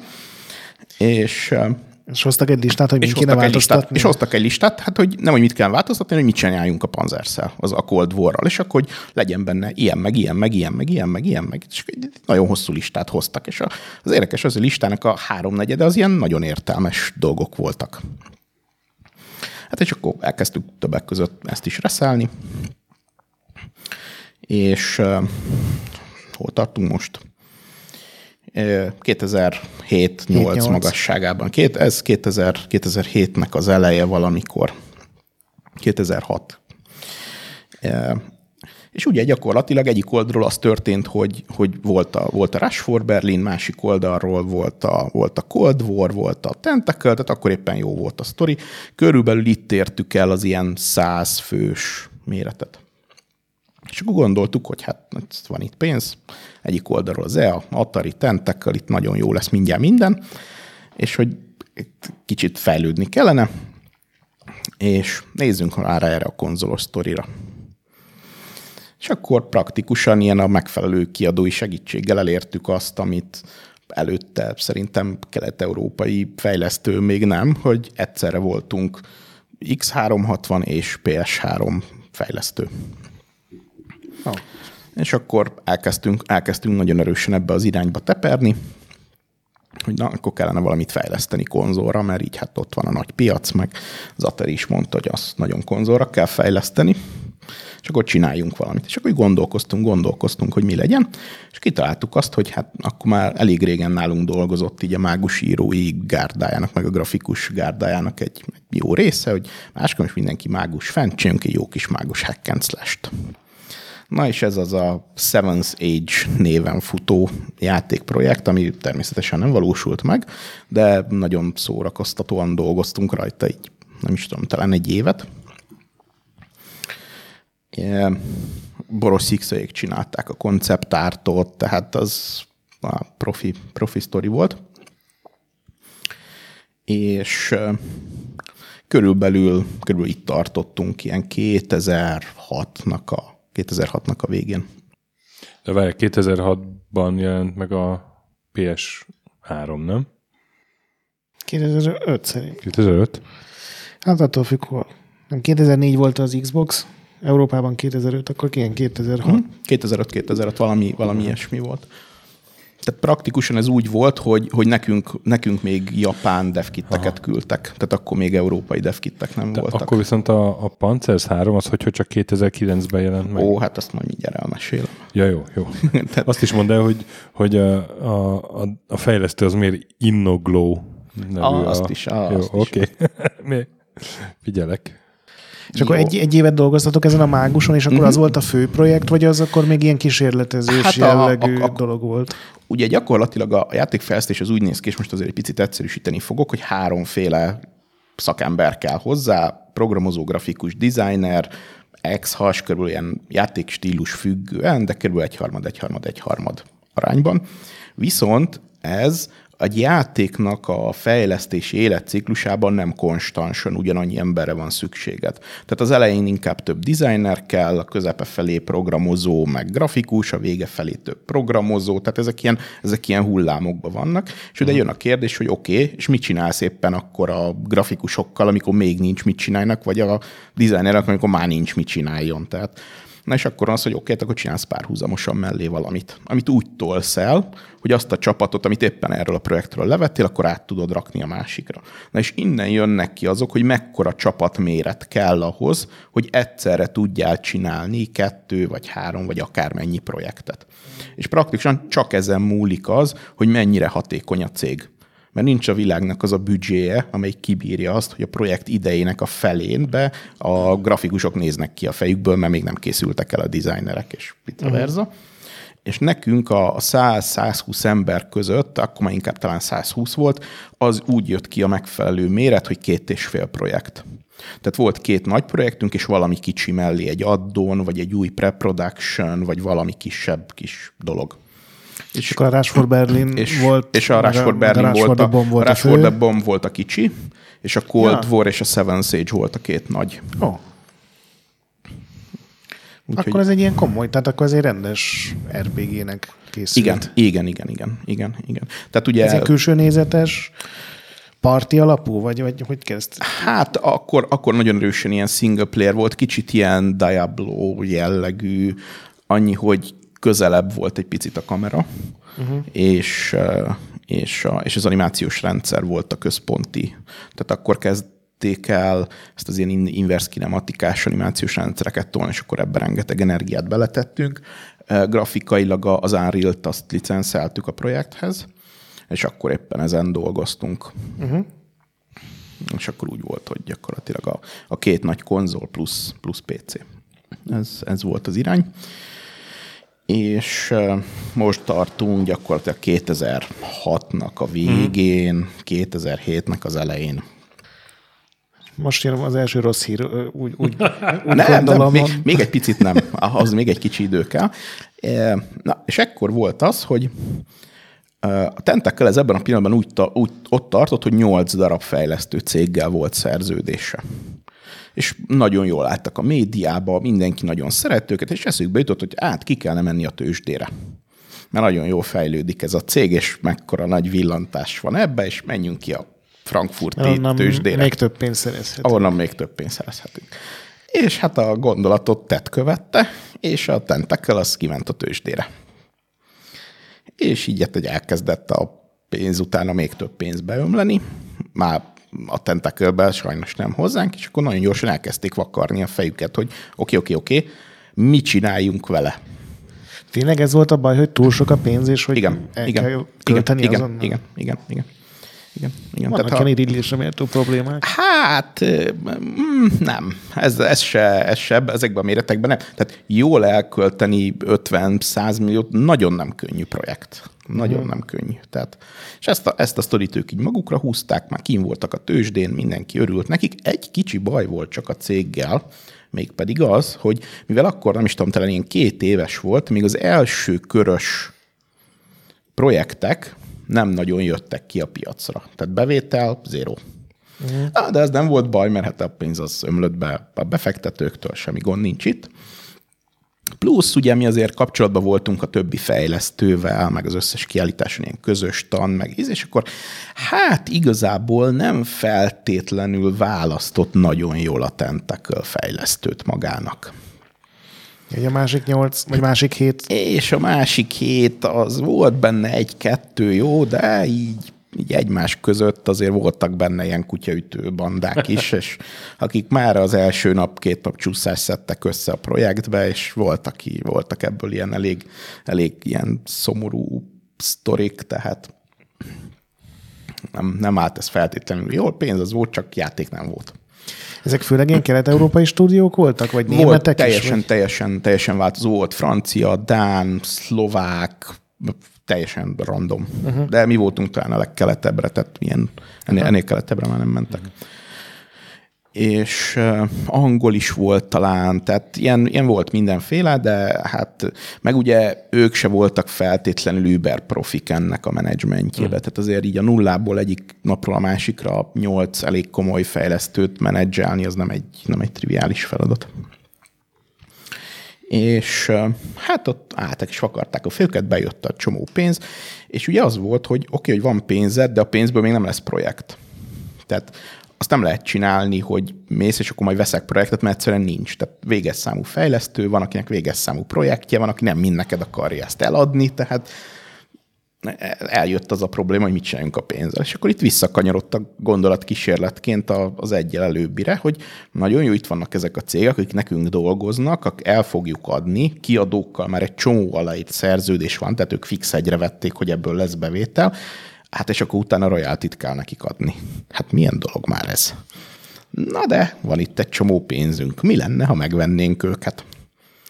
És praktikusan a menedzsment az felült a repülőre, ez így gyakorlatilag ilyen 2007-nek az eleje. Ilyen nem is tudom, március. Felültek a repülőre, tettek egy kört, és megvették maguknak a nyolc fejlesztőt. Ez felétek nézve, hogy, hogy, hogy nézett ki, hogy egyik nap bejött egy tentékölös fickó, hogy... Hát nem, az igazság van az, itt egy hogy... tele euróval. Hát nem teljesen, mert az igazság az, hogy a, a mi producerünk az a, az a Tentacle-nél lévő producerek közül a rutinosabbik egyike volt, és ő ezt már pengette egy ideje. Tehát amikor lett IE meg Atari szerződés, akkor ez előkerült ez a kérdés, akkor már lát, lehetett látni meg. Tehát voltak nagyon ügyes fejlesztők ebben a csoportban, de azért mi voltunk a legrutinosabbak, és itt a rutinos visszatérek a befejezett játékoknak a száma. Tehát nekünk akkor volt, nem tudom, öt befejezett játékunk, vagy hat, tehát azért messze mi voltunk a legrutinosabbak belünk. Mindenki kinézte fix egyre, hogy ezt mi be fogjuk fejezni. Az IE meg az Atari aláírta, és azt is mindenki kinézte belőlük fix egyre, hogy na, ezt el fogják adni. Hmm. Tehát itt már csak az a kérdés, hogy nem tudom, 82 vagy 87 százalék, vagy 3 millió, vagy 5 millió eladás, tehát így ezekről esett szó és akkor ők ezt már pengették egy ideje, hogy hát lehet, hogy majd jönnének, meg lehet, hogy adnának egy ajánlatot, és 2007-ben hát... már, már nem volt Automax, ugye? Tehát akkor ők nem, nem, nem, nem. Hát de úgy volt, hogy, hogy tulajdonos volt. Uh-huh. Az Automax tulajdonos volt, illetve akkor, ami majd a történet szempontjából fontos lesz, hogy volt egy, egy, egy, egy pénzügyi befektető tulajdonosunk is. Uh-huh. Ugye amikor megléptük ezt a 60-ról 120-ra a növekedést, ott azt ugye saját pénzből nem, nem tudtuk meglépni, ott ilyen külső tőkét vontunk be. Ez magyar cég volt, igen, vagy külföldi? Igen, igen, ez egy magyar, ez egy magyar pénzügyi befektető volt. És, és akkor tőlük vásárolta ki a Tentacle lényegében? Nem, nem, nem gyakorlatilag a Tentacle jött, és így tett egy ajánlatot mindenre. Tehát így a százszerűkös tulajdon részre, így mindenkitől. Aha. Így mit tudom én, az Automax-től, a pénzügyi befektetőtől, a menedzsmentnek volt pár százaléka, és akkor így azt mondták, hogy ők ezt megveszik, de nekik az egész kell. És gondolom ez egy vonzó összeg volt, hiszen hát, megvették nem, a céget. A helyzet, az, a helyzet az, hogy nem volt, nem volt rossz összeg, de nem volt ez akkora, amekkorára mi gondoltunk. Hogy, ez, hogy igen, igen, tehát mi, mi azért többre értékeltük a céget, csak itt ugye az történt, hogy nagyon ügyesek voltak a srácok, és tárgyaltak a menedzsmenttel erről a vásárlásról, és többé-kevésbé a hátunk mögött tárgyaltak a pénzügyi befektetővel. Értem. És azt az ajánlatot, amit a végén macska körömben elküldtek nekünk, azt elküldték a pénzügyi befektetőnek is. És mi ezt így visszadobtuk azzal, hogy nagyon jó, tényleg tetszik, még egy kicsit a számon, tehát így a feltétel, minden nagyon szép, nagyon jó, de egy kicsit strófoljunk a, a, a számokon, mert még, még nem az, amire mi gondolunk. Aztán bekopogott hozzánk a saját pénzügyi befektetőnk, hogy hát úgy látta ezt az ajánlatot, és akkor szerint ezt el kéne fogadni. És akkor mondtuk neki, hogy ja, tényleg nagyon jó az ajánlat, meg tényleg nagyon korrekt ajánlatot adtak. Tehát ugye nagyon gyakori ez az ilyen részvénycserés, hogy akkor adnak részvényt, meg egy kis pénzt, nem, ez ilyen százszerűen cash. Uh-huh. Tehát így ide tolják a cash elviszik a céget, sziasztok. És akkor így jött a saját pénzügyi befektetőnk, hát itt van ez az ajánlat, és hogy hát, és mondtuk, hogy nagyon jó, tényleg, szuper, de még nem, a, nem az igazi. És ők is rendesek voltak, és nagyon korrektek, és megmondták, hogy ők ezt értik, de már benne vannak ebbe a cégbe, nem is tudom, akkor már három-négy éve benne voltak, és mikor ők beszálltak a cégbe, nekik volt egy hozam elvárásuk, hogy nem tudom, most ex mondok számot, hogy mondjuk lesz évi 5% értéknövekedés ezen a cégen, uh-huh. és nagyon szuper. Na de azóta lett évi 20. Tehát ők már az összes elvárást 15-szörösen túl teljesítették négy év alatt. Ja, ezért nem érdekli őket az igen, a plusz. Igen, tehát, tehát értik, hogy majd lesz még, de hát ő már a bónusz sávjának a tetején túl van hárommal, neki már mindegy. Adjuk már el, és mondtuk, hogy nem, nem, még tartsunk ki, mert ez jó lesz. És mondták, hogy, és megint ők nagyon korrektek voltak, ők is korrektek voltak, és azt mondták, hogy oké, okay, ők ezt megértik, viszont akkor csináljuk már azt, hogy a többi tulajdonos vállaljon erre garanciát hogyha két év múlva, vagy amikor eladjuk a céget, nem tudjuk többért eladni, akkor a különbséget odaadjuk nekik. Jó. És ez oké okay, pénzügyi szemmel, de ez praktikusan nem egy bevállalható garancia. Persze, hát gőzött sincs, hogy mi ez. Ez egy plusz másik, hogy ilyen milliókról van szó, tehát most nem, nem írhatsz alá egy vállalást, nem tudom. Millió, millió eurókról? Millió eurókról. Tehát ez nem, egy, ez nem egy reális, és akkor azt mondtuk, hogy jó, hát értjük, ezt is értjük, azt is értjük, akkor eladjuk. És akkor eladtuk a, eladtuk a, eladtuk a Storage-t, és most tartunk 2007-nek a júniusába. Ugye azt jól tudom, hogy addigra már a, a, az alapítók többsége kilépett a cégtől. Uh, igen, igen, igen, sőt, ehhez vissza kell tekerjünk praktikusan a féz egy végére, tehát ilyen 2004-be. Olyan korán. Igen, igen, igen, igen. Hát ugye a Féz egy befejezése után volt egy ilyen, volt egy ilyen törés, eh, hogy is fogalmazza meg. Igazából az történt, hogy más volt a, más volt a koncepciónk arról, hogy mi legyen ezzel a céggel. Uh-huh. Tehát ők, ők úgy gondolták, hogy ezt inkább a, ez az ilyen indi, kreatívabb irányba kellene vinni, mi meg már akkor láttuk, hogy hát ebből lehet építeni valami nagyot. Uh-huh. Amit majd egyszer el lehet adni, vagy majd egyszer valamit lehet vele csinálni, és akkor, és akkor nagyon rá kell ülni. És akkor ilyen a viták igazából az ilyen addon, meg hasonló dolgokba csúcsosodtak ki, hogy akkor mondtuk, hogy hát abban van a pénz, akkor addon kell csinálni, és mindenki mások húzta az orrát, hogy ezért inkább csináljunk valami újat, valami kreatívat. Csináljunk egy, igazából egy Swine 2 mert az óna az igazi, de hát akkor ugye már tudtuk, hogy egy Swine jellegű játékból nem lehet nagy eladásokat csinálni.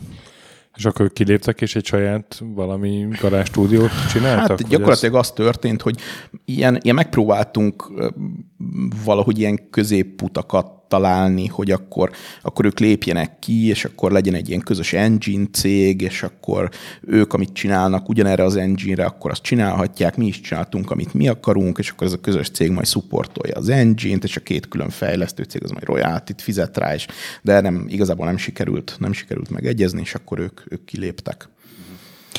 Ö, hát akkor, akkor menjünk tovább ezen a szálon, mert időrendben Hát meg ahogy, ugye... ahogy szeretnéd. Jó, akkor itt most, most nyomunk egy pauzét ott, hogy megvedd benneteket a Tentacle, uh-huh. és akkor gombolítsuk fel ezt a másik szállat. Ugye ők elmentek a Storm Agent-től egy másik céghez, ugye többüket a, a Mitis talált meg, uh-huh.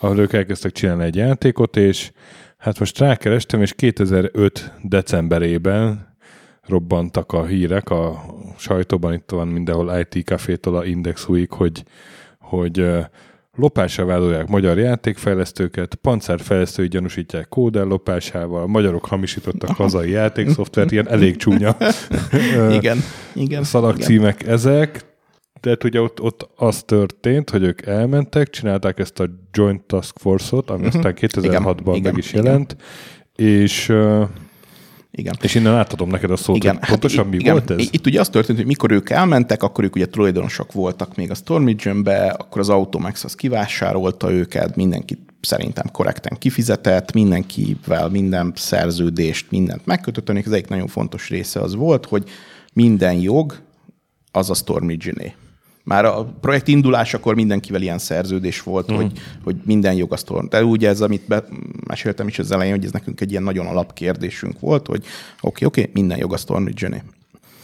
És mikor elmentek, akkor még ezt egyszer külön mindenkivel aláírattuk, hogy oké, okay, oké, okay, mindenkitől megvettük a tulajdonrészét, de minden jog a Storm és ezt mindenki érti, és mindenki értette.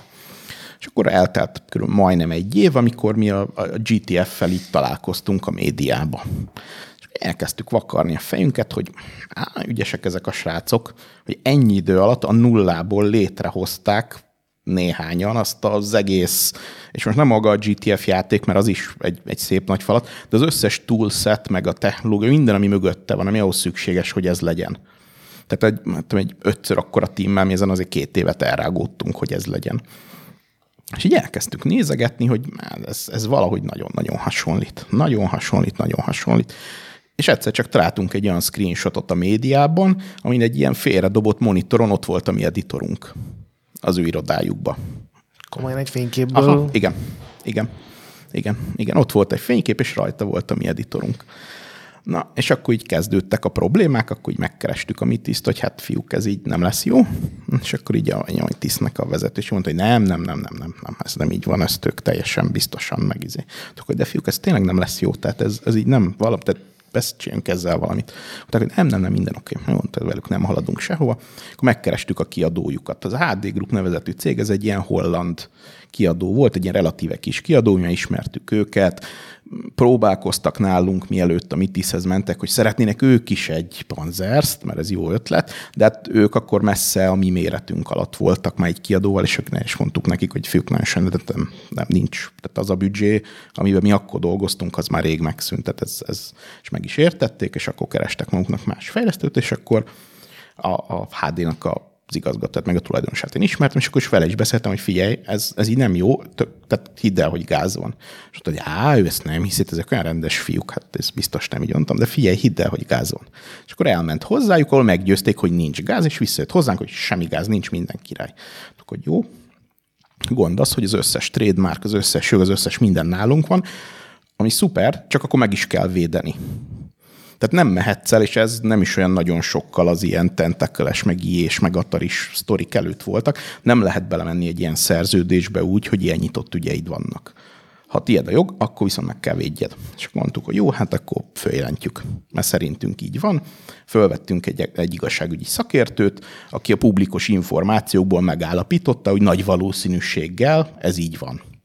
És ennek az alapján mi tettünk egy feljelentést, eh, aminek az lett a vége, hogy a rendőrség az kiment hozzájuk, lefoglalta a source kódot, kijöttek hozzánk, lefoglalták a source kódot, Tőletek is? tőlünk is, igen, és odaadták egy másik igazságügyi szakértőnek, hogy akkor hivatalosan hasonlítsa össze. Hát a sztori itt bukott meg, mert nem csak, hogy az az volt, hanem konkrétan még a Copyright Storm Regions szövegek is benne voltak a source code headerekbe. És mi lett a vége ennek a sztorinak? Mert ugye a Joint Task Force megjelent. Igen, a Joint Task Force az, az úgy jelent meg, hogy, uh, aha, hogy, a, hogy aztán a Mitiszen házon belül mik voltak, azt, azt nem tudom, mert az, az arra, arra nem volt rálátásunk. Nálunk megjelent a HD Group, és, és igazából nagyon elkezdett könyörögni, hogy segítsünk rajta valahogy, mert ő nagyon, a saját méretéhez képest nagyon sok pénzt berakott ebbe a projektbe, és hát csináljunk már valamit. És akkor én gondolkoztunk rajta, hogy hát velük is akarunk kitolni, meg igazából ők nem hibásak, meg ilyen szar hírneve lenne már a magyar játékfejlesztőknek egy ilyen sztorival, hogy volt egy kiadó, aki belebukott a magyar fejlesztésbe, és, és azt mondjuk, jó, csináljuk a következőt, vegye ki a Mitisből azokat a fejlesztőket, akik neki kellenek, hogy befejezze a projektet, és kap tőlünk egy, egy engine licenszet. És akkor mi úgy teszünk, mintha ők hivatalosan lelicenszelték volna tőlünk a technológiát, és fejezzék be, na de utána hagyja is abba. Nincs folytatás, nincs másik fejlesztő, nincs másik, csak ott van vége. Na és ez is lett a deal.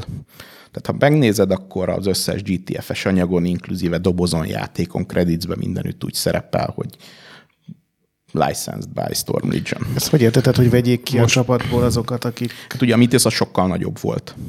Tehát mi nem azt mondtuk, hogy akkor Mitiszt vigye ő tovább, hanem azt mondtuk, hogy vegye ki azt, nem tudom, azt a hat embert, aki ahhoz kellett, hogy ő a saját projektjét befejezze. És, és fejezze, fejezze be. Tehát mi nem a Mitisnek, vagy akárki másnak akartunk erre licenszet adni, hanem neki a HD Groupnak, hogy tudja ezt befejezni. Most itt van előttem egy Joint Task Force borító, és valóban itt rá van írva, hogy Powered by Gepard 3D Engine. Uh-huh. Tehát ez, ez ezért került akkor Igen, rá. ez így van. Ez így van, és így a HD Group megvette a világ történelem egyik legdrágább engine licenszét, ami annyiba került neki, mint hogyha egy Unreal-t vett volna, és Jaj, de szomorú ez. És akkor azt jól sejtem, hogy te nem is vagy beszélő viszonyban ezekkel a volt Storm Legion-ökkel emiatt? Nem, én ezt nem mondanám. Tehát ebből azért milyen jogi ügy lett, meg Aha. hosszú évekig tartó mindenféle bíróságra járás, meg tanúskodás. Tehát én akkor mm. ezt már nagyon rég elengedtem, ezt a, mm. ezt a sztorit. Tehát ugye kívülről nem lehetett belelátni, hogy ez mennyire voltak ők személyesen, mennyire volt ott a, ott a helyi projektmenedzsment, vagy, a, vagy az ottani tulajdonosok, nem tudom, és igazából nekünk csak az volt a, a leg, a legfontosabb, hogy ne jelenjen meg egy, egy panzersz másolat, egy olcsó panzersz másolat. Hmm. Nekünk igazából ez volt, ez volt benne a fontos, amikor arról beszélgetünk mondjuk az IE-vel, hogy tehát ott ilyen vérre menő viták vannak ilyen dolgokról, hogy oké, okay, hol milyen logók fognak megjelenni. És mi ezt a Gepard brandet már nagyon régen toltuk. Hmm. És akkor mondtuk, hmm. hogy oké, okay, de akkor, akkor meg kell jelennie.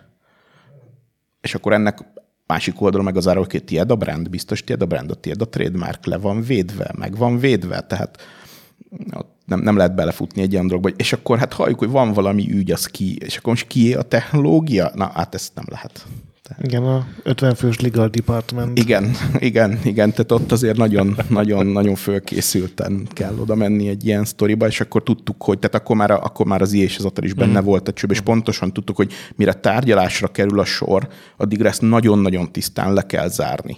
Uh-huh. És a, a, a lezárásnak az volt az éko, tehát mi ezt nem azért csináltuk különösebb, hogy pénzt nyerjünk, vagy akármit rajta, és mi el is engedtük a, a, a mitiszes ügyet, a, a srácokat elengedtük, tehát tényleg nagyon pozitívan nyilatkoztunk róluk a bíróságon is, meg tehát Viszont cserébe meg mindenkitől kértünk nyilatkozatot, hogy tehát a, a, mitis, a, mi a mitiszt is elengedtük, és annak is úgy lett vége, hogy mitisznek az ügyvezető adott nekünk egy nyilatkozatot, hogy ő elismeri, hát ez hogy pénz, ez történt. Pénzt is adott, mert azt mondtad, hogy a világ legdrágább. Nem, nem, az a HD volt. Ja, az a HD. Az a, az a HD Group volt. Értem. Tehát nekünk az volt igazából fontos, hogy ez egy ilyen nagyon látványosan lezárt meg, meg Legyen lepapírozott, igen, lepapírozott sztori volt, és akkor, amikor az előkerült, és elő is került természetesen, mert egy ilyen kérdés egy ilyenek a legal departmentjét nem kerüli el, akkor nekünk így megvolt az összes Aha. papírunk, hogy nézd, elvitték, följelentettük, izé, elítélték, és itt az elismerő és lemondott, és leírta, és licenszet fizetett, nézd meg, és volt egy ilyen szép átkötött csomag, amit így odaadtunk, és akkor probléma megoldva. És hogyan került ki ez a sajtóhoz? Ezt hadd kérdezzem még meg, mert hát ez egy olyan dolog, amit meg lehetett volna szép csendben is oldani, gondolom. De, hát, de, öm, de ez nekem gyanús, hogy, hogy december 14-én megírja az összes újság. Igen, hát ugye ez megint az a tipikus sztori, amit, amit nem lehet csendben megoldani. Aha. Tehát ugye, ahogy, ahogy kikerült a sajtóba a, a, a GTF-re, erre egy pont ugyanakkor a válasz kellett. Tehát ezt ti akkor igen, igen, igen, persze. vagy Igen, igen, sajtóközlemény, igen, igen, vagy ez, valami? ez, igen, igen ezt, ezt mit csináltuk? Értem. Ezt mit csináltuk? Jó, akkor ö, nyomtam ugye egy pauszt. Uh-huh. 2007 hét vége, amikor megvett benneteket a tentek. A... Hát június, júniusban volt És ugye akkor ott vagyunk, hogy És akkor nyom, nyomjuk meg a plate megint. megjelent már a Rush to Berlin, megjelent a Rush for the Bomb. Bomb. Igen, és Készül akkor a- mi, mi éppen dolgozunk ezerrel a Seven Sage-en, a Cold War-on, meg éppen akkor a Mitran uh-huh. Wars nevezetű eh, játékon, ami egy Sony PSP-s ilyen handheld. Az oda is indult? Tehát az, Az oda, az oda is indult, igen. A helyzet az, hogy Sony-val volt egy olyan deal, hogy ugye először Xbox developerek lettünk, és akkor utána bejelentkeztünk a Sony-ra, és akkor ugye egy kicsit így húzták az orrukat, mert akkor még az volt a divat, hogy hát válasz egyet. és uh, uh, Egyébként az első években tényleg ez volt, még, emlékszem még, hogy a Skyrim is, meg a Bioshock, meg minden csak egy gépre jelent meg, és aztán egy később Igen, igen. jöttek ki.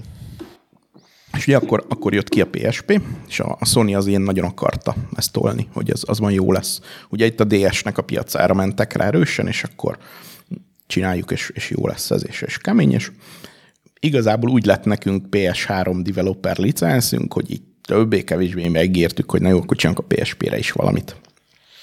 Ennyire, ennyire bottal kell kergetniük a fejlesztőket igen, így Európában a PSP-re? Igen, igen, abszolút, abszolút. Abszolút így volt. És végül is nem is volt, tűnt az olyan rossz ötletnek, már nagyon rég akartunk valami turn-based cuccot csinálni, és valami szifit, és na, akkor tök jó, és akkor csináljunk egy ilyet. És gondoltuk, hogy hát húzunk elő valonnan valamilyen kiadót, akivel nem lesz sok gondunk, és akkor természetesen megtaláltuk a Koch médiát, aki, aki ilyen nagy kedvencünk volt, és akkor oda mentünk hozzájuk egy ilyen tervel, hogy ami körülbelül, nem is tudom, talán két oldalas volt, hogy fiúk, hát akkor itt volna egy ilyen, itt licenszünk már van rá, meg projektünk, meg csináljunk már egy ilyet, és akkor mondták, hogy persze csináljunk, és lett. Uh-huh. És így lett, a, így lett a Mitran Wars, és akkor ez volt, ez volt a, ez a két nagy, Ez meg az es kicsi, igen. kicsi projekt, amin dolgoztunk. Jó, eh, ez volt ugye hú, 2007-nek a közepe. A maradék idő az azzal telt, hogy ez egy igen kevésbé szórakoztató idő volt, hogy ugye a, a Tentacles kim volt a tőzsdén. És akkor megvettek minket, akkor százszerékos leányvállalat, és praktikusan nekünk is át kellett menni ezen a tőzsdei bevezetési folyamaton. És akkor volt egy ilyen 6-8 hónapos heti Frankfurtba járós, tőzsdei bevezetős időszakunk. Ez mit jelent a gyakorlatban nektek, akik gyakorlatilag ugye random játékfejlesztők vagytok így Az teljesen mindegy, hogy mivel foglalkozol, a céget át kell világítani, a cégnek a teljes könyvelését át kell a nemzetközi tőzsdei standardra állítani, és minden jogi, meg minden, mindent újból meg kell mindenkivel kötni, és el kell kezdeni ugyanúgy riportolni, ahogy a tőzsdei cégek, tehát olyan százszerékos lányvalat vagy ugyanazok a szabályok vonatkoznak rád is, és akkor negyedéves riportot kell csinálni, és Hát, hát akkor ez így mondjuk neked meg a többi ilyen vezetőnek ez nagyon gáz volt, de aki konkrétan programozott, vagy ja, grafikát rajzott, őket nem, nem, nem, érintette, nem, ugye? őket, vagy... ez, nem, őket ez így praktikusan. Annyival érintette, hogy nagyon erősen lement a figyelem. Tehát gyakorlatilag ez ilyen a 24 órából kb. 25-öt elvett a mi, részünk, a mi részünkről, hogy ezt áttoljuk, de aztán, aztán át is toltuk. És ezzel telt így 2007, na, és jött 2008.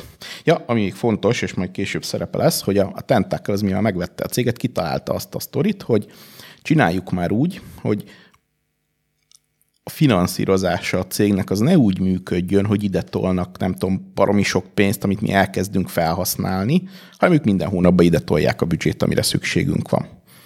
Ami most igazából az ő cégük, tehát úgy finanszírozzák most már, hogy ők akarják. Másik oldalról meg nekünk baromi praktikus volt, mert egyszerűen így küldtünk egy e-mailt, hogy a havi büdzsénk ennyi, és akkor nem tudom, két nap múlva megjött a pénz, tehát ez, uh-huh. ez így teljesen rendben volt. Ez, ez azért fontos későbbre, mert ha a normális royalty előleges elszámolásba vagy egy kiadóval, akkor ott vannak milestone -ok. És milestone megkapod a pénzt, tehát gyakorlatilag, ha ügyes vagy, akkor mit tudom én, mondjuk fél évnyi pénzen ülsz mindig. Tehát ha akármi történik a kiadóddal, akkor praktikusan van egy fél év laufod arra, hogy találj egy másik kiadót, vagy, vagy ha, ha nem a te IP-d volt a projekt, akkor indíts egy másik projektet, vagy tehát valamit, valamit csinálj. Itt meg ugye az volt, hogy nem volt ilyen, mert minden hónapban küldték a pénzt, uh-huh. és saj, praktikusan saját büdzsénk az nem volt, vagy saját pénzünk az nem volt. Kivéve a, nem is tudom, a Kochnak, a, ugye a Kochnak ugye klasszikus szerzése volt, ott ugye voltak ilyen milestone hát fizetések, de hát az, ez kisebb igen, igen, igen, tehát így pont a céges kólára, meg Red Bullra, meg ilyenekre futotta belőle. És ezzel semmi baj nem is volt 2008-nak a tavaszáig, amikor némi politikai változás történt Németországba, és megszüntették ezt a az adószabályt. Ezt, a, ezt az adószabályt. Uh-huh. Uwe is befejezte akkor igen, a Igen, körülbelül. És praktikusan az történt, hogy egyik napról a másikra a tentekelnek elfogyott a pénze. Ami azt jelentette, hogy körülbelül hát az egyik napról a másikra az túlzás, mondjuk három hónapos távlatban elfogyott a pénze, és ami azt jelentette, hogy három hónap múlva nekünk is elfogyott a pénzünk. És akkor így nagyon gyorsan elkezdtek így mindenféle befektetőket, meg pénzt keresni, meg megpróbálni a projekteket átadni másnak, meg tehát ilyen elkezdtek nagyon gyorsan nevezni minden irányba a, a gond az több volt. A, az egyik az, hogy igazából ekkor még mindig nem voltak a piacon készen saját játékaik. Tehát nem lehetett azt mondani, hogy nézzétek meg az X játékot, milyen jó eladásokat produkált, és akkor adjatok pénzt. Ez volt az egyik gond. Másik gond az volt, hogy voltak már kiadói szerződések, de azok mind arra szóltak, és az volt az egésznek a lényege, hogy a Tentacle finanszíroz. Tehát most hirtelen azt mondja, hogy Zének vagy Zatiránk, hogy új, új, gyorsan kezdjetek el finanszírozni ti, az nem egy ilyen pár hetes sztori főleg, hogy egyáltalán jogok nem ott voltak, meg tehát ez egy ilyen igen komplikált jogi probléma volt. És akkor ugye elkezdtek pénzügyi befektetőt keresni, ami ugye nehéz volt, mert eddig nagyon sok pénzt nagyon jól elköltöttek, de bevételt az konkrétan még egy centet nem produkált a cég, nem tudom, három év alatt. Ezt egyébként felétek így azonnal közölték? Tehát korrektek nem, voltak dehogy is, dehogy is, dehogy is. Dehogy. Nem ezt ők gondolták, hogy ezt meg fogják oldani. Tehát, hogy ezt nem fog senki észreni semmit, ők megoldják ügyesbe, így izé, hozé. Hát ez természetesen nem sikerült. És praktikusan ezt mi onnan vettük észre, hogy így, nem is tudom, talán februárban így egyszer csak így írtuk a szokásos mélt, hogy hát így ez a havi büdzsénk, és akkor két hétig nem érkezett válasz.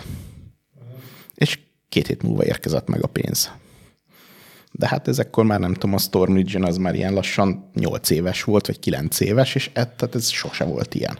Aha. Tehát az, hogy késve fizetünk, ez egy teljesen nonsens volt. Tehát, tehát olyan projektmenedzsment volt végig, meg olyan pénzügyi fegyelem, hogy hát ilyen ne hűtsük már egymást, tehát hogy nincs két hétig fizetés, ez nem történik. És akkor nagyon gyorsan így elkezdtük rugdosni a sámlit, hogy hát fiúk, hát mi van, hát izé, izé. És akkor így jöttek a mindenféle ilyen bullshit szövegek, és az a két héttel elkésett bér, na az volt az utolsó, amit tőlük kaptunk. És akkor várj, hónapokig nem volt fizetés Aha, gyakorlatilag? Igen, oh. igen. igen. Ez azért... Morálromboló. Ó, hát igen. igen. Ú, hát, ú, aha. Na várjál, ez nekem nem De és volt akkor meg. ők, tehát ezt közölték, hogy akkor ennyi volt? Vagy, vagy ilyenkor nem, mi van, hogyha nem, ők bedőlnek? Nem. Mert ugye ti az ő cégük. Igen, igen. Hát ugye praktikusan itt az történt, hogy a fő probléma az volt, hogy igazából nem tudtuk, hogy mi történik. Hmm. Tehát azt tudtuk, hogy gáz van, gáz van, és így folyamatosan így nem lehetett elérni a menedzsmentet, mindenki, és akkor mikor elértük, akkor ilyen, tehát így kimentünk, és így rájuk rúgtuk az ajtót, és akkor dolgoznak, igen, gond van, de mindjárt megoldják, már hónap rögtön meg lesz oldva. Csak menjetek haza. Csak menjünk. Tehát így, és akkor nem lett megoldva. És akkor így, hát ilyen nagyon gyorsan elindult, ilyen hegynek lefelé megfelelő gravitációs gyorsulással a sztori. És ilyen többé-kevésbé kisebb kitérőkkel itt is volt vége a sztorinak. És akkor még megpróbáltunk mindenféle mentő lépéseket tenni. Többek között ilyeneket, hogy így azt mondtuk, hogy oké, okay, hát nem megy, nem megy, akkor mi visszavennénk a céget. Hát ők nem akarták eladni. Tehát De miért, miért nem? Hát nem mindegy nekik, ha már hát csődölnek. A, ez, egy nagyon, ez egy nagyon érdekes sztori, mert ezt, ezt mi se értettük, hogy oké, de hát miért nem akarják eladni a céget. Tehát ez egy, ez egy nonsens. És mikor már aztán csődbe ment, és már lett hivatalos német felszámoló biztos, és akkor így kiutaztam, és a felszámoló biztossal beszéltem. És ő aztán ő elmagyarázta, hogy miért nem adták el a céget, mert oké, megvették a céget, ráköltöttek valamennyit, még utána beletoltak egy csomó pénzt, még a saját más költségeiknek egy jó részét is beletették így könyvelésileg ebbe a sztoriba, és ugye a saját könyveikbe a Stormage-nek az értéke, az egy ilyen megagiga, gigantikus összegként szerepelt. Tehát most csak a nagyságrendek, hogy nem tudom, adtak a Stormage egy milliót, kifizettek eddig fejlesztési büdzséből egy milliót, a saját költségeikből még rátettek három milliót, és akkor egyszer uh-huh. csak most öt milliót ér a Stormage-en. Uh-huh. És akkor mondtuk, hogy oké, okay, mi megvennénk a céget, persze nem egy millióért, mert ők, hogy ők adtak érte egy milliót, de hát mi nem adunk érte egy hát milliót, hát mert, már csőd, mert már csődben van, tehát mondjuk adunk érte nem tudom százezret, és akkor de hát azt nem lehet eladni, mert 5 milliót ér. És ha csődbe megy az egész cucc, és nullát ér a végén, akkor a menedzserek fölemelhetik a kezüket, és azt mondhatják, hogy az üzleti világ az ilyen, egyszer hopp, egyszer kop, bocsi. Megváltozott a jogi környezet, ez van ők nem hibásak. Ha viszont az 5 millió érő céget eladja 100 ezerért, na akkor ő személyesen csinált 4 millió 900 ezer veszteséget. Akkor a szar. Elcseszett üzleti logika ez. És abban a pillanatban... De ez hülyeség, ez, ez nem létező pénz. Hát, hát, oké, de a könyvekben ez így szerepel. És egyszerűen senki nem merte aláírni. Uh-huh. Senki nem merte aláírni és praktikusan álltunk, és néztük, ahogy így a ja, kilenc az, évet és dédelgetett a, kis... És azóta is vala, valami, ki tudja milyen jogtulajdonosnál van az a név, hogy Storm Region? Igen, igen, ah. igen, igen. Hát aztán egy idő múlva így elkezdtem nem követni, hogy mi történik a tentekkel, mm-hmm, ezek aztán mm-hmm. kivezették őket, meg nem, tehát és akkor jól sejtem, hogy, hogy kellett alapítani egy kis KFT-t, és ez lett az Inogló, ami befejezte a Na, ez, Cold War? ez, ez, igazából, ez igazából úgy történt, hogy oké, okay, oké, okay, tehát tényleg gáz van, becsuktuk, mindenki sírva hazament. De akkor be is csődött? Tehát igen, végig. igen, a, abszolút, abszolút, persze. Tehát egy felszámolásba átment úgy, úgy lett vége így a Storm gyakorlatilag, hogy, hogy több hónap fizetéssel Hát praktikusan, hát praktikusan nem, mert ez úgy működik, hogy legalábbis akkor szerintem most is van még Magyarországon egy ilyen alap, amiben így minden munkáltató valami az adónak a valamennyi nagyon kicsi százalékát befizeti, és ezért, hogyha csődbe megy egy cég, akkor két hónapnyi bért az emberek megkapnak. Aha. És gyakorlatilag mi húztuk, ameddig bírtuk ezt, hogy meglegyen a cég, meg közben zárójában mi próbálkoztunk mással is, meg kerestünk más kiadót, meg ilyen tárgyalgattunk az IE-vel, hogy nem akarnak egy magyarországi lányvállalatot, amiben így át tudnánk tenni az összes embert, így copy-paste, meg tehát így próbálkoztunk mm. mindenfélével, de, de nem, nem jött össze semmi. Zárójelben, mert ugye mi történt, ami a Stormage-nek a nagy értéke volt, az összes jog, a technológia, minden, az pedig benne volt abba a cégbe. Mm. Érted? Tehát ha az az nagyon izét akar, magyar leányváltot akar alapítani, akkor megvárja, hogy becsődön is fölveszi az embereket, tehát ahhoz nem kellett a Storm Region. Tehát húztuk, ameddig ezt lehetett, és konkrétan ez a két hónap volt, mert azt viszont nem akartuk, hogy, hogy különösebben az emberek ez bukóval lépjenek ki ebből, és akkor mikor két hónap eltelt, akkor mindenkinek azt mondtuk, hogy oké, okay, akkor most mondjon föl mindenki, mert, mert még azt a két hónapot azt így, én úgy tudom, hogy azt aki, tehát aki ezt kérvényezt, azt mindenki meg is kapta de gyakorlatilag ott volt, ott volt vége. És akkor hogy lett befejezve? Úgy lett befejezve, két projekt is belett fejezve, a, a Mitran Wars is belett fejezve, és, a, és a, a, a Cold War is belett fejezve. Praktikusan az történt, hogy a, az a tulajdonosi kör, aki ezeket az ilyen adópénzeket rakta bele a, a Tentaclebe, az egy cégen keresztül tette ezt. Egy Nordic Funds nevezetű cégen keresztül, aki emiatt, mert ők rakták bele a pénzt egy nagyon ügyes szerződési technológiával, ők voltak a jogtulajdonosai a Panzersnek.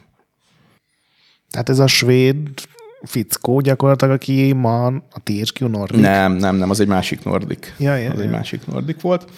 És uh, megvárták, hogy ez a német jogi csatornákon keresztül lefusson, és mikor ez lefutott, akkor praktikusan ugyanazt csinálták, mint a HD Group és a Mitis, hogy megkeresték azt az 5-6-8 embert a cégen belül, aki ahhoz kellett, hogy befejezzék, amennyire lehetett a, a Cold War-t, ami ekkor már azért ilyen, nem tudom, 90%-os készültségen állt, és ez a csapat volt az innogló, és aztán ők végül befejezték. Uh-huh. És így lett, így lett a Cold War kiadva. És pontosan ugyanezt tette a, a Koch Media is. A Mitran Warsos. A Mitran Warszal, igen. Igen, igen. Tehát ők, ők meg azt csinálták, hogy mit tudom én, elmentek a, mm. elmentek a Tentaclehez, és így kb. az ott lévő menedzsmentnek a legutolsó mozdulata az volt, hogy kötöttek egy szerződést a Koch médiával, ahol a Koch média lemondott arról, hogy a Tentacle visszafizesse nekik az el nem készült Mitran Wars büdzséjét, cserébe az összes jogér meg eszettér, és akkor Itt most nézem, ugye hoztál egy Mitran Wars gyári verziót, ezen még a Storm Legion logó uh-huh. megjelenik. Igen, igen, igen. Hát az is már eléggé a végén volt, tehát akkor már az összes eszet, meg minden megvolt, úgyhogy... Uh-huh. A vége nem jó. Nem, nem, hát ez egy, ez egy ilyen, ez egy ilyen Igen, nem jó, meg ez a, meg ez a kelet-európai sztori. Igen. Meg ez a Joint Task Force sztori se szép, de, igen, igen. de ott mondjuk... Hát a helyzet az, hogy ti kérdeztetek rossz sorrendbe. Ja, lehet. De ott egyébként, ott, ott még, még, még egy provokatívat kérdeznék, ha, ha megengeded. Légy szíves. Hogy ott jól értem, hogy volt ez a nem tudom, 5-6 tulajdonos az uh-huh. elején, vagy alapító, és közülük gyakorlatilag mindenki elment. Uh, Igen. Csak, Igen. csak te maradtál ott az eredeti csapatból. Hát nem, mert azért volt vagy... még, volt még négy-öt, négy-öt fejlesztő. Aha. De én, Tehát én akiket... az első ilyen kemény magról beszélek. Igen, a... igen, igen. Igen, és igen. akkor uh, ők lehet, hogy, hogy papíron a, a Storm Legion volt az a technológia, de hát ezt mégis ők csinálták, ezáltal lett nagy a, a Storm Legion, és így hát vitték magukkal, mert hát a saját gyereküknek érezték, és lehet, hogy a jog szerint tétek volt, de hogy, hogy ők meg biztos azt gondolták, hogy de hát ezt mi csináltuk, nekünk köszönheti a Storm hát a, sikert. A, és a, akkor... Szerintem a, a tévedés a részükről nem itt volt, hanem a tévedés az az volt, hogy ők azt feltételezték, hogy ők elmennek, és akkor úgyse lesz a Storm Legionből semmi. Ja, értem. És a, tehát a, a, a tévedés az itt volt. Egyébként, ha nincsen az a fénykép, amin látszik a, az editorotok, és teszem azt, hogy később se jelenik meg olyan fénykép, amin látszik az editor, akkor akkor nem buknak le ezzel? De, de igen, csak később, tehát akkor mondjuk a játszható demónál. Aha. De abból is ki tudtad, vagy meg, meg lehetett persze, volna mondani? Persze. A, a, a Mitisnek most így beugrott, hogy, hogy a, a mesélte a, a, talán a nyúl, nyúl ő volt, volt nálunk, itt, a hogy, Zsolt. Hogy, hogy, hogy volt ott náluk is a, a BSA, a, annak nem volt köze ehhez a bali, ez egy tök független dolog volt? Abból a szempontból köze volt, hogy, hogy amikor mi fejlentettük a mitiszt, akkor utána egy beindult az államgépezet, tehát az Aha. már így nem mi voltunk ebből a szempontból. Ja, csak hogy ez, is, ez azt is beindította. Ezek igen, szerint. igen, igen. Jaj, de szomorú dolgok ezek. És utána akár te, akár más vezetők nem volt róla szó, hogy akkor megint megpróbálni, vagy akkor már teljesen más viszonyok voltak, és túl sok pénz kellett volna hozzá? Hát ott ugye két dolog is volt, az egyik az, hogy engem személyesen hívtak az IE-hez, hogy, hogy mit tudom, menjek ki Angliába producernek, de akkor én nem éreztem, hogy egy ilyen sztori után én nagyon játékot szeretnék fejleszteni. Úgy éreztem, hogy egy, talán egy kis szünetet kellene ebbe a sztoriba tartani. E, illetve akkor azért már nagyon erősen látszott az, hogy az a méret, amiben mi mozogtunk, az, az akkor már nagyon kicsi volt. Tehát már a 120 ember is nagyon kicsi volt. És ehhez az a már akkora, akkora pénzek kellettek, hogy elindítsa egy új céget, amik, amik egyszerűen nem beláthatóak, főleg Kelet-Európába. Most így, így visszatekintve mi az, amit máshogy csinálnál? Hát az akkori tudásommal, vagy a mostani tudásommal? mostani tudásoddal. mostani tudásommal. Nem, nem hát nem szerződnék a tentekkel el első pillanat. Már eleve a szerződ, Igen, tehát ilyen legelőször, mikor találkoztunk, és azok ők a tentekkel, akkor azt mondom, hogy hát bocs, most nem érek rá, sziasztok. Aha. Tehát ne, nem az eladás, hanem már a szerződés. Persze, persze. Hát nem, mert on, onnan már ilyen elindult, elindult aha. erősen ez a, ez a sztori ebbe, ebbe az irányba. Értem. És mivel foglalkozol azóta? Még a játékfejlesztés nem, kapcsolatba nem, kerültél? Nem, nem, nem, nem. Tehát Aha az a gond, hogy már nagyon erősen ipar lett belőle. Tehát nekünk még egy kicsit ilyen mázdink volt, hogy így a, így a fejlesztésnek az aranykorába voltunk benne, amikor még, a, még, még az, hogy volt egy ötleted, meg csináltál kreatívan valamit, tehát amikor még a játékfejlesztőknek a kezében voltak a játékfejlesztő cégek.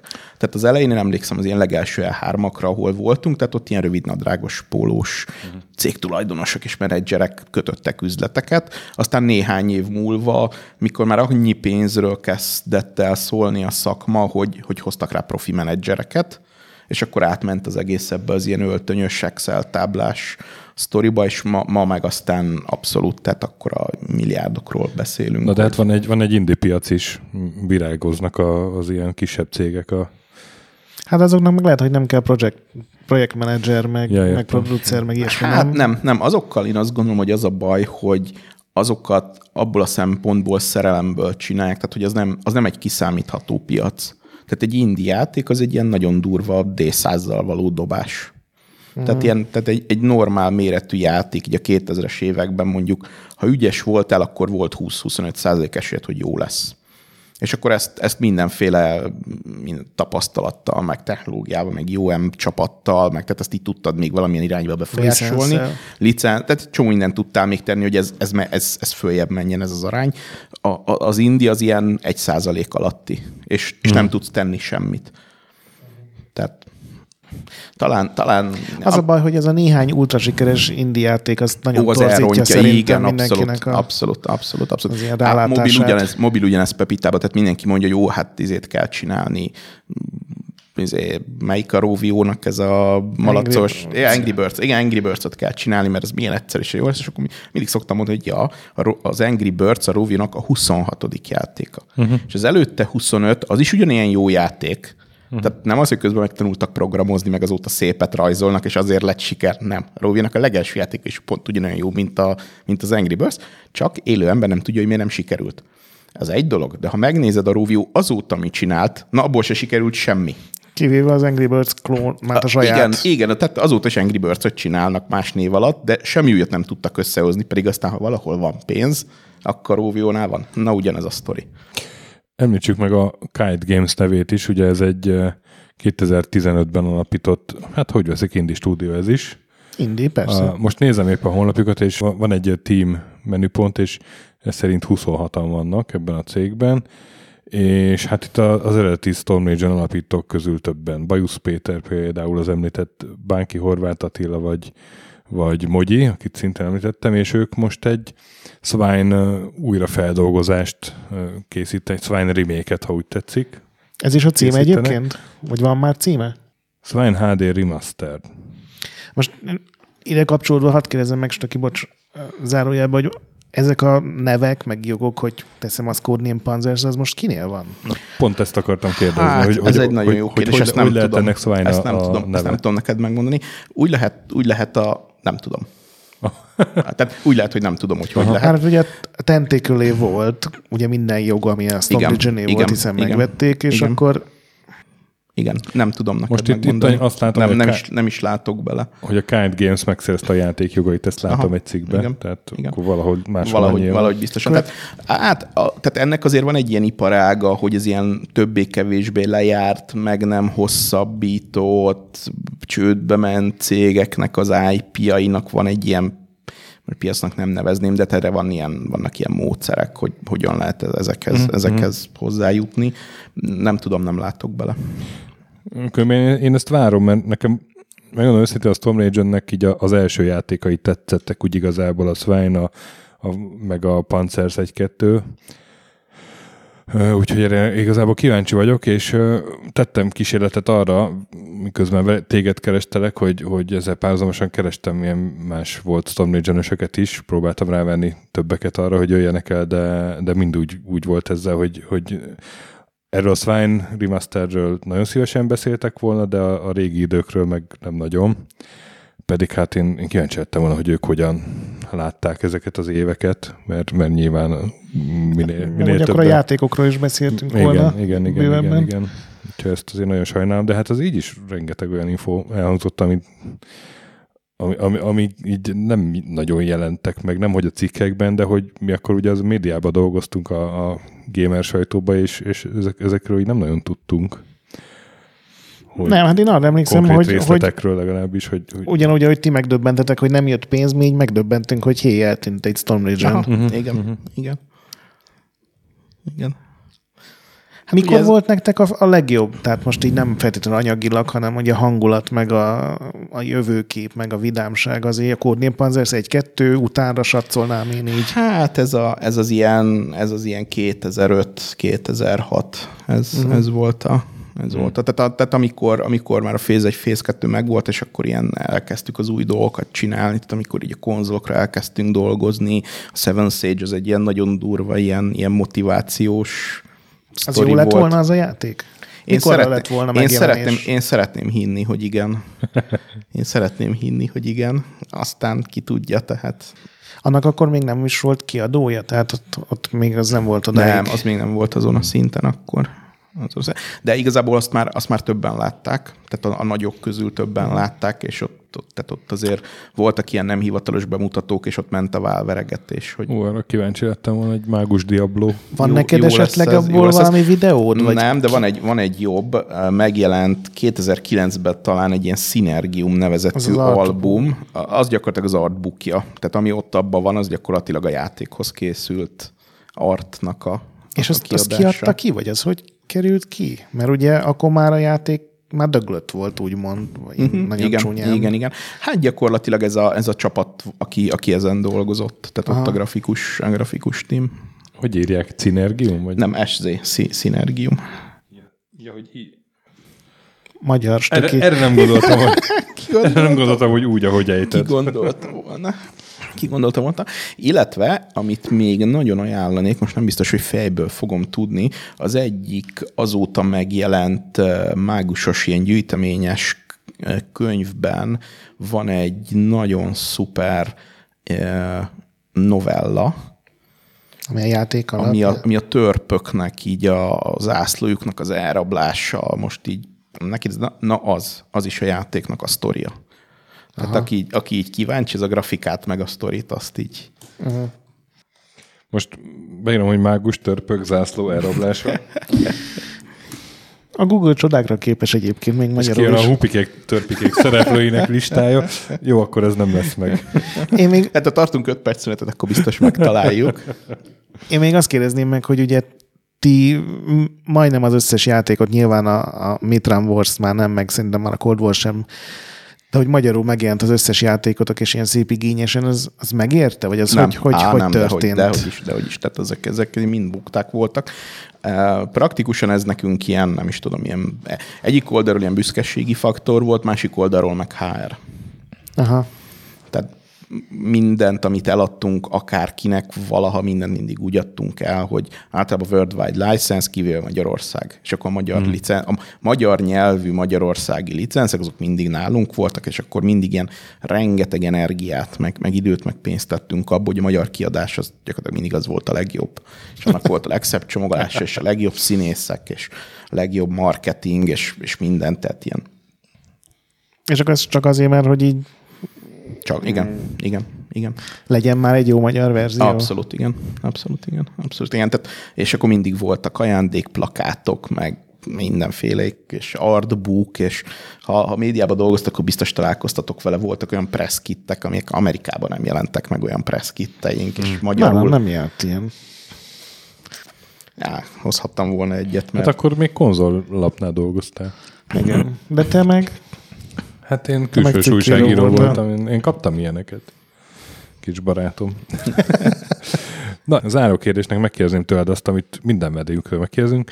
Mi volt a leges-leges legelső videójáték, amivel te találkoztál, like ever? Hú, kérlek szépen, a helyzet az, hogy erre emlékszem kon- nagyon igen konkrétan. Ez a, ez a spektrumos The Way of the Exploding Fist nevezetű. Oh, uh-huh Csoda. Arra én is emlékszem. Csoda, csoda Csak játék én C64-en. Igen, igen, és akkor így körülbelül ugyanaznap történt a Scuba Dive is, és akkor így ez a... Ó, az nekem, az, az nekem volt egy... Uh-huh. De hát ez, ez gyakor- nem ez volt a, az International a a lopása? De a valamelyik lopta a valamelyiket. Az ottani Joint Task Force-ban? Azt nem tudom, de ez egy nagyon, akkoriban az egy nagyon-nagyon jó Igen, játéknak igen, igen, számított, igen, és ez volt az, ahol, amikor végre így a C64-es szomszédnak így lehetett mutatni valamit, amit, ami, így, ami így kafa volt. Illetve utána ugye a Prince of Persia, tehát amikor már így voltak EGA monitorok, akkor a, akkor a Prince of Persia, de igazából a Civilization. Az, ami nagyon Tehát elkapott. Az, az volt a, az volt nekem mindennek az alfája és omegája. Tamás, nagyon szépen köszönjük, hát, hogy, Nagyon szívesen. hogy eljöttél Nagyon és szívesen. visszaemlékeztél. Az igazság az, hogy ilyen életveszélyes fenyegetések hatására érkeztem. Ne, nem tőlem, nem, nem én fenyeg. Én, nem, csak, én csak kitartó nem, voltam. Nem, a, a, az, az, az, egyik hallgatótok volt az, aki meg, megfenyegette a- az éppen pen and paper karakteremet, mint DM, hogy Ja, hogy ő a mesélő, igen, és ő a mesélő, hallgatók, és igen, aha, igen, és Nagyon fel, helyes. felhívta a figyelmemet, hogy Na hát akkor köszönjük neki, hogy hatása volt rád, és hát hoztál nekünk egy csomó ilyen Storm Legion RG-t és játékot. Szerintem ezeket valamilyen formában Patreon támogatóink között kisorsoljuk, már amit nem nyúlunk le mi magunk. Ne sorolt fel a teljes listát, mert Fé, eddig, Szóval- csak, eddig csak a Mitran Warsról volt szó, tehát az összes többi az még úgy látom szabad préda. Igen. Szóval legközelebb is tartsatok velünk, kedves hallgatók, amikor minivel jövünk, és hát megy tovább a ötödik évad. Játszatok sokat, például a Storm Age játékokkal, mentsetek boss fight előtt, a BIOS ne piszkáljátok, Retrolandet olvassatok, értékeljetek minket iTunes-on, Discordon csapassatok velünk. Mindent elmondtam? azt hiszem a, És a mantrádat. a nagy pixel továbbra is gyönyörű. Sziasztok! Sziasztok! Sziasztok!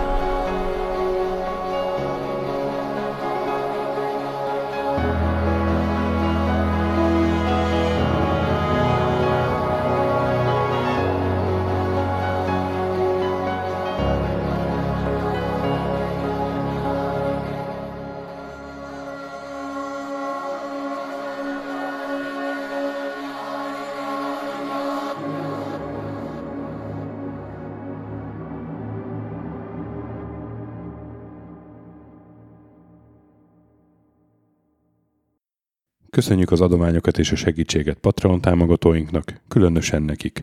Pumukli, Andris 123456, Conscript, Kis András, Dester, Sir Archibald a Réten, Joda, Kínai, Gatz, Hanan, Zsó, Takkerbá, Flanker, Bob, Dancy with Chickens, Gabez Mekkolis, Daev, Pusztai Zsolt, Hardi, Nobit, Sogi, Siz, CVD, Gáspár Zsolt, Tibiur, Titus, Bert, Kopescu, Krisz, Ferenc, Colorblind, Hollosi Dániel, Balázs, Zobor, Csiki, Suvap, Kertész Péter, Richard V, Szati, Nagyi, Zsozsa, Melkor 78, Nyau, Snake Hips Boy, Vitéz Miklós, Huszti András, Kviha, Vidra, Jaga, Mazi, Kongfan, Tryman, Rusk, Inzertkönyv Egyesület a videójátékos kultúráért, Maz, Mr. Corley, Joff, Nagy Gyula, Gergely B., Sakali, Norbradar, Sorel, Naturlecsó, Győri Ferenc, Devencs,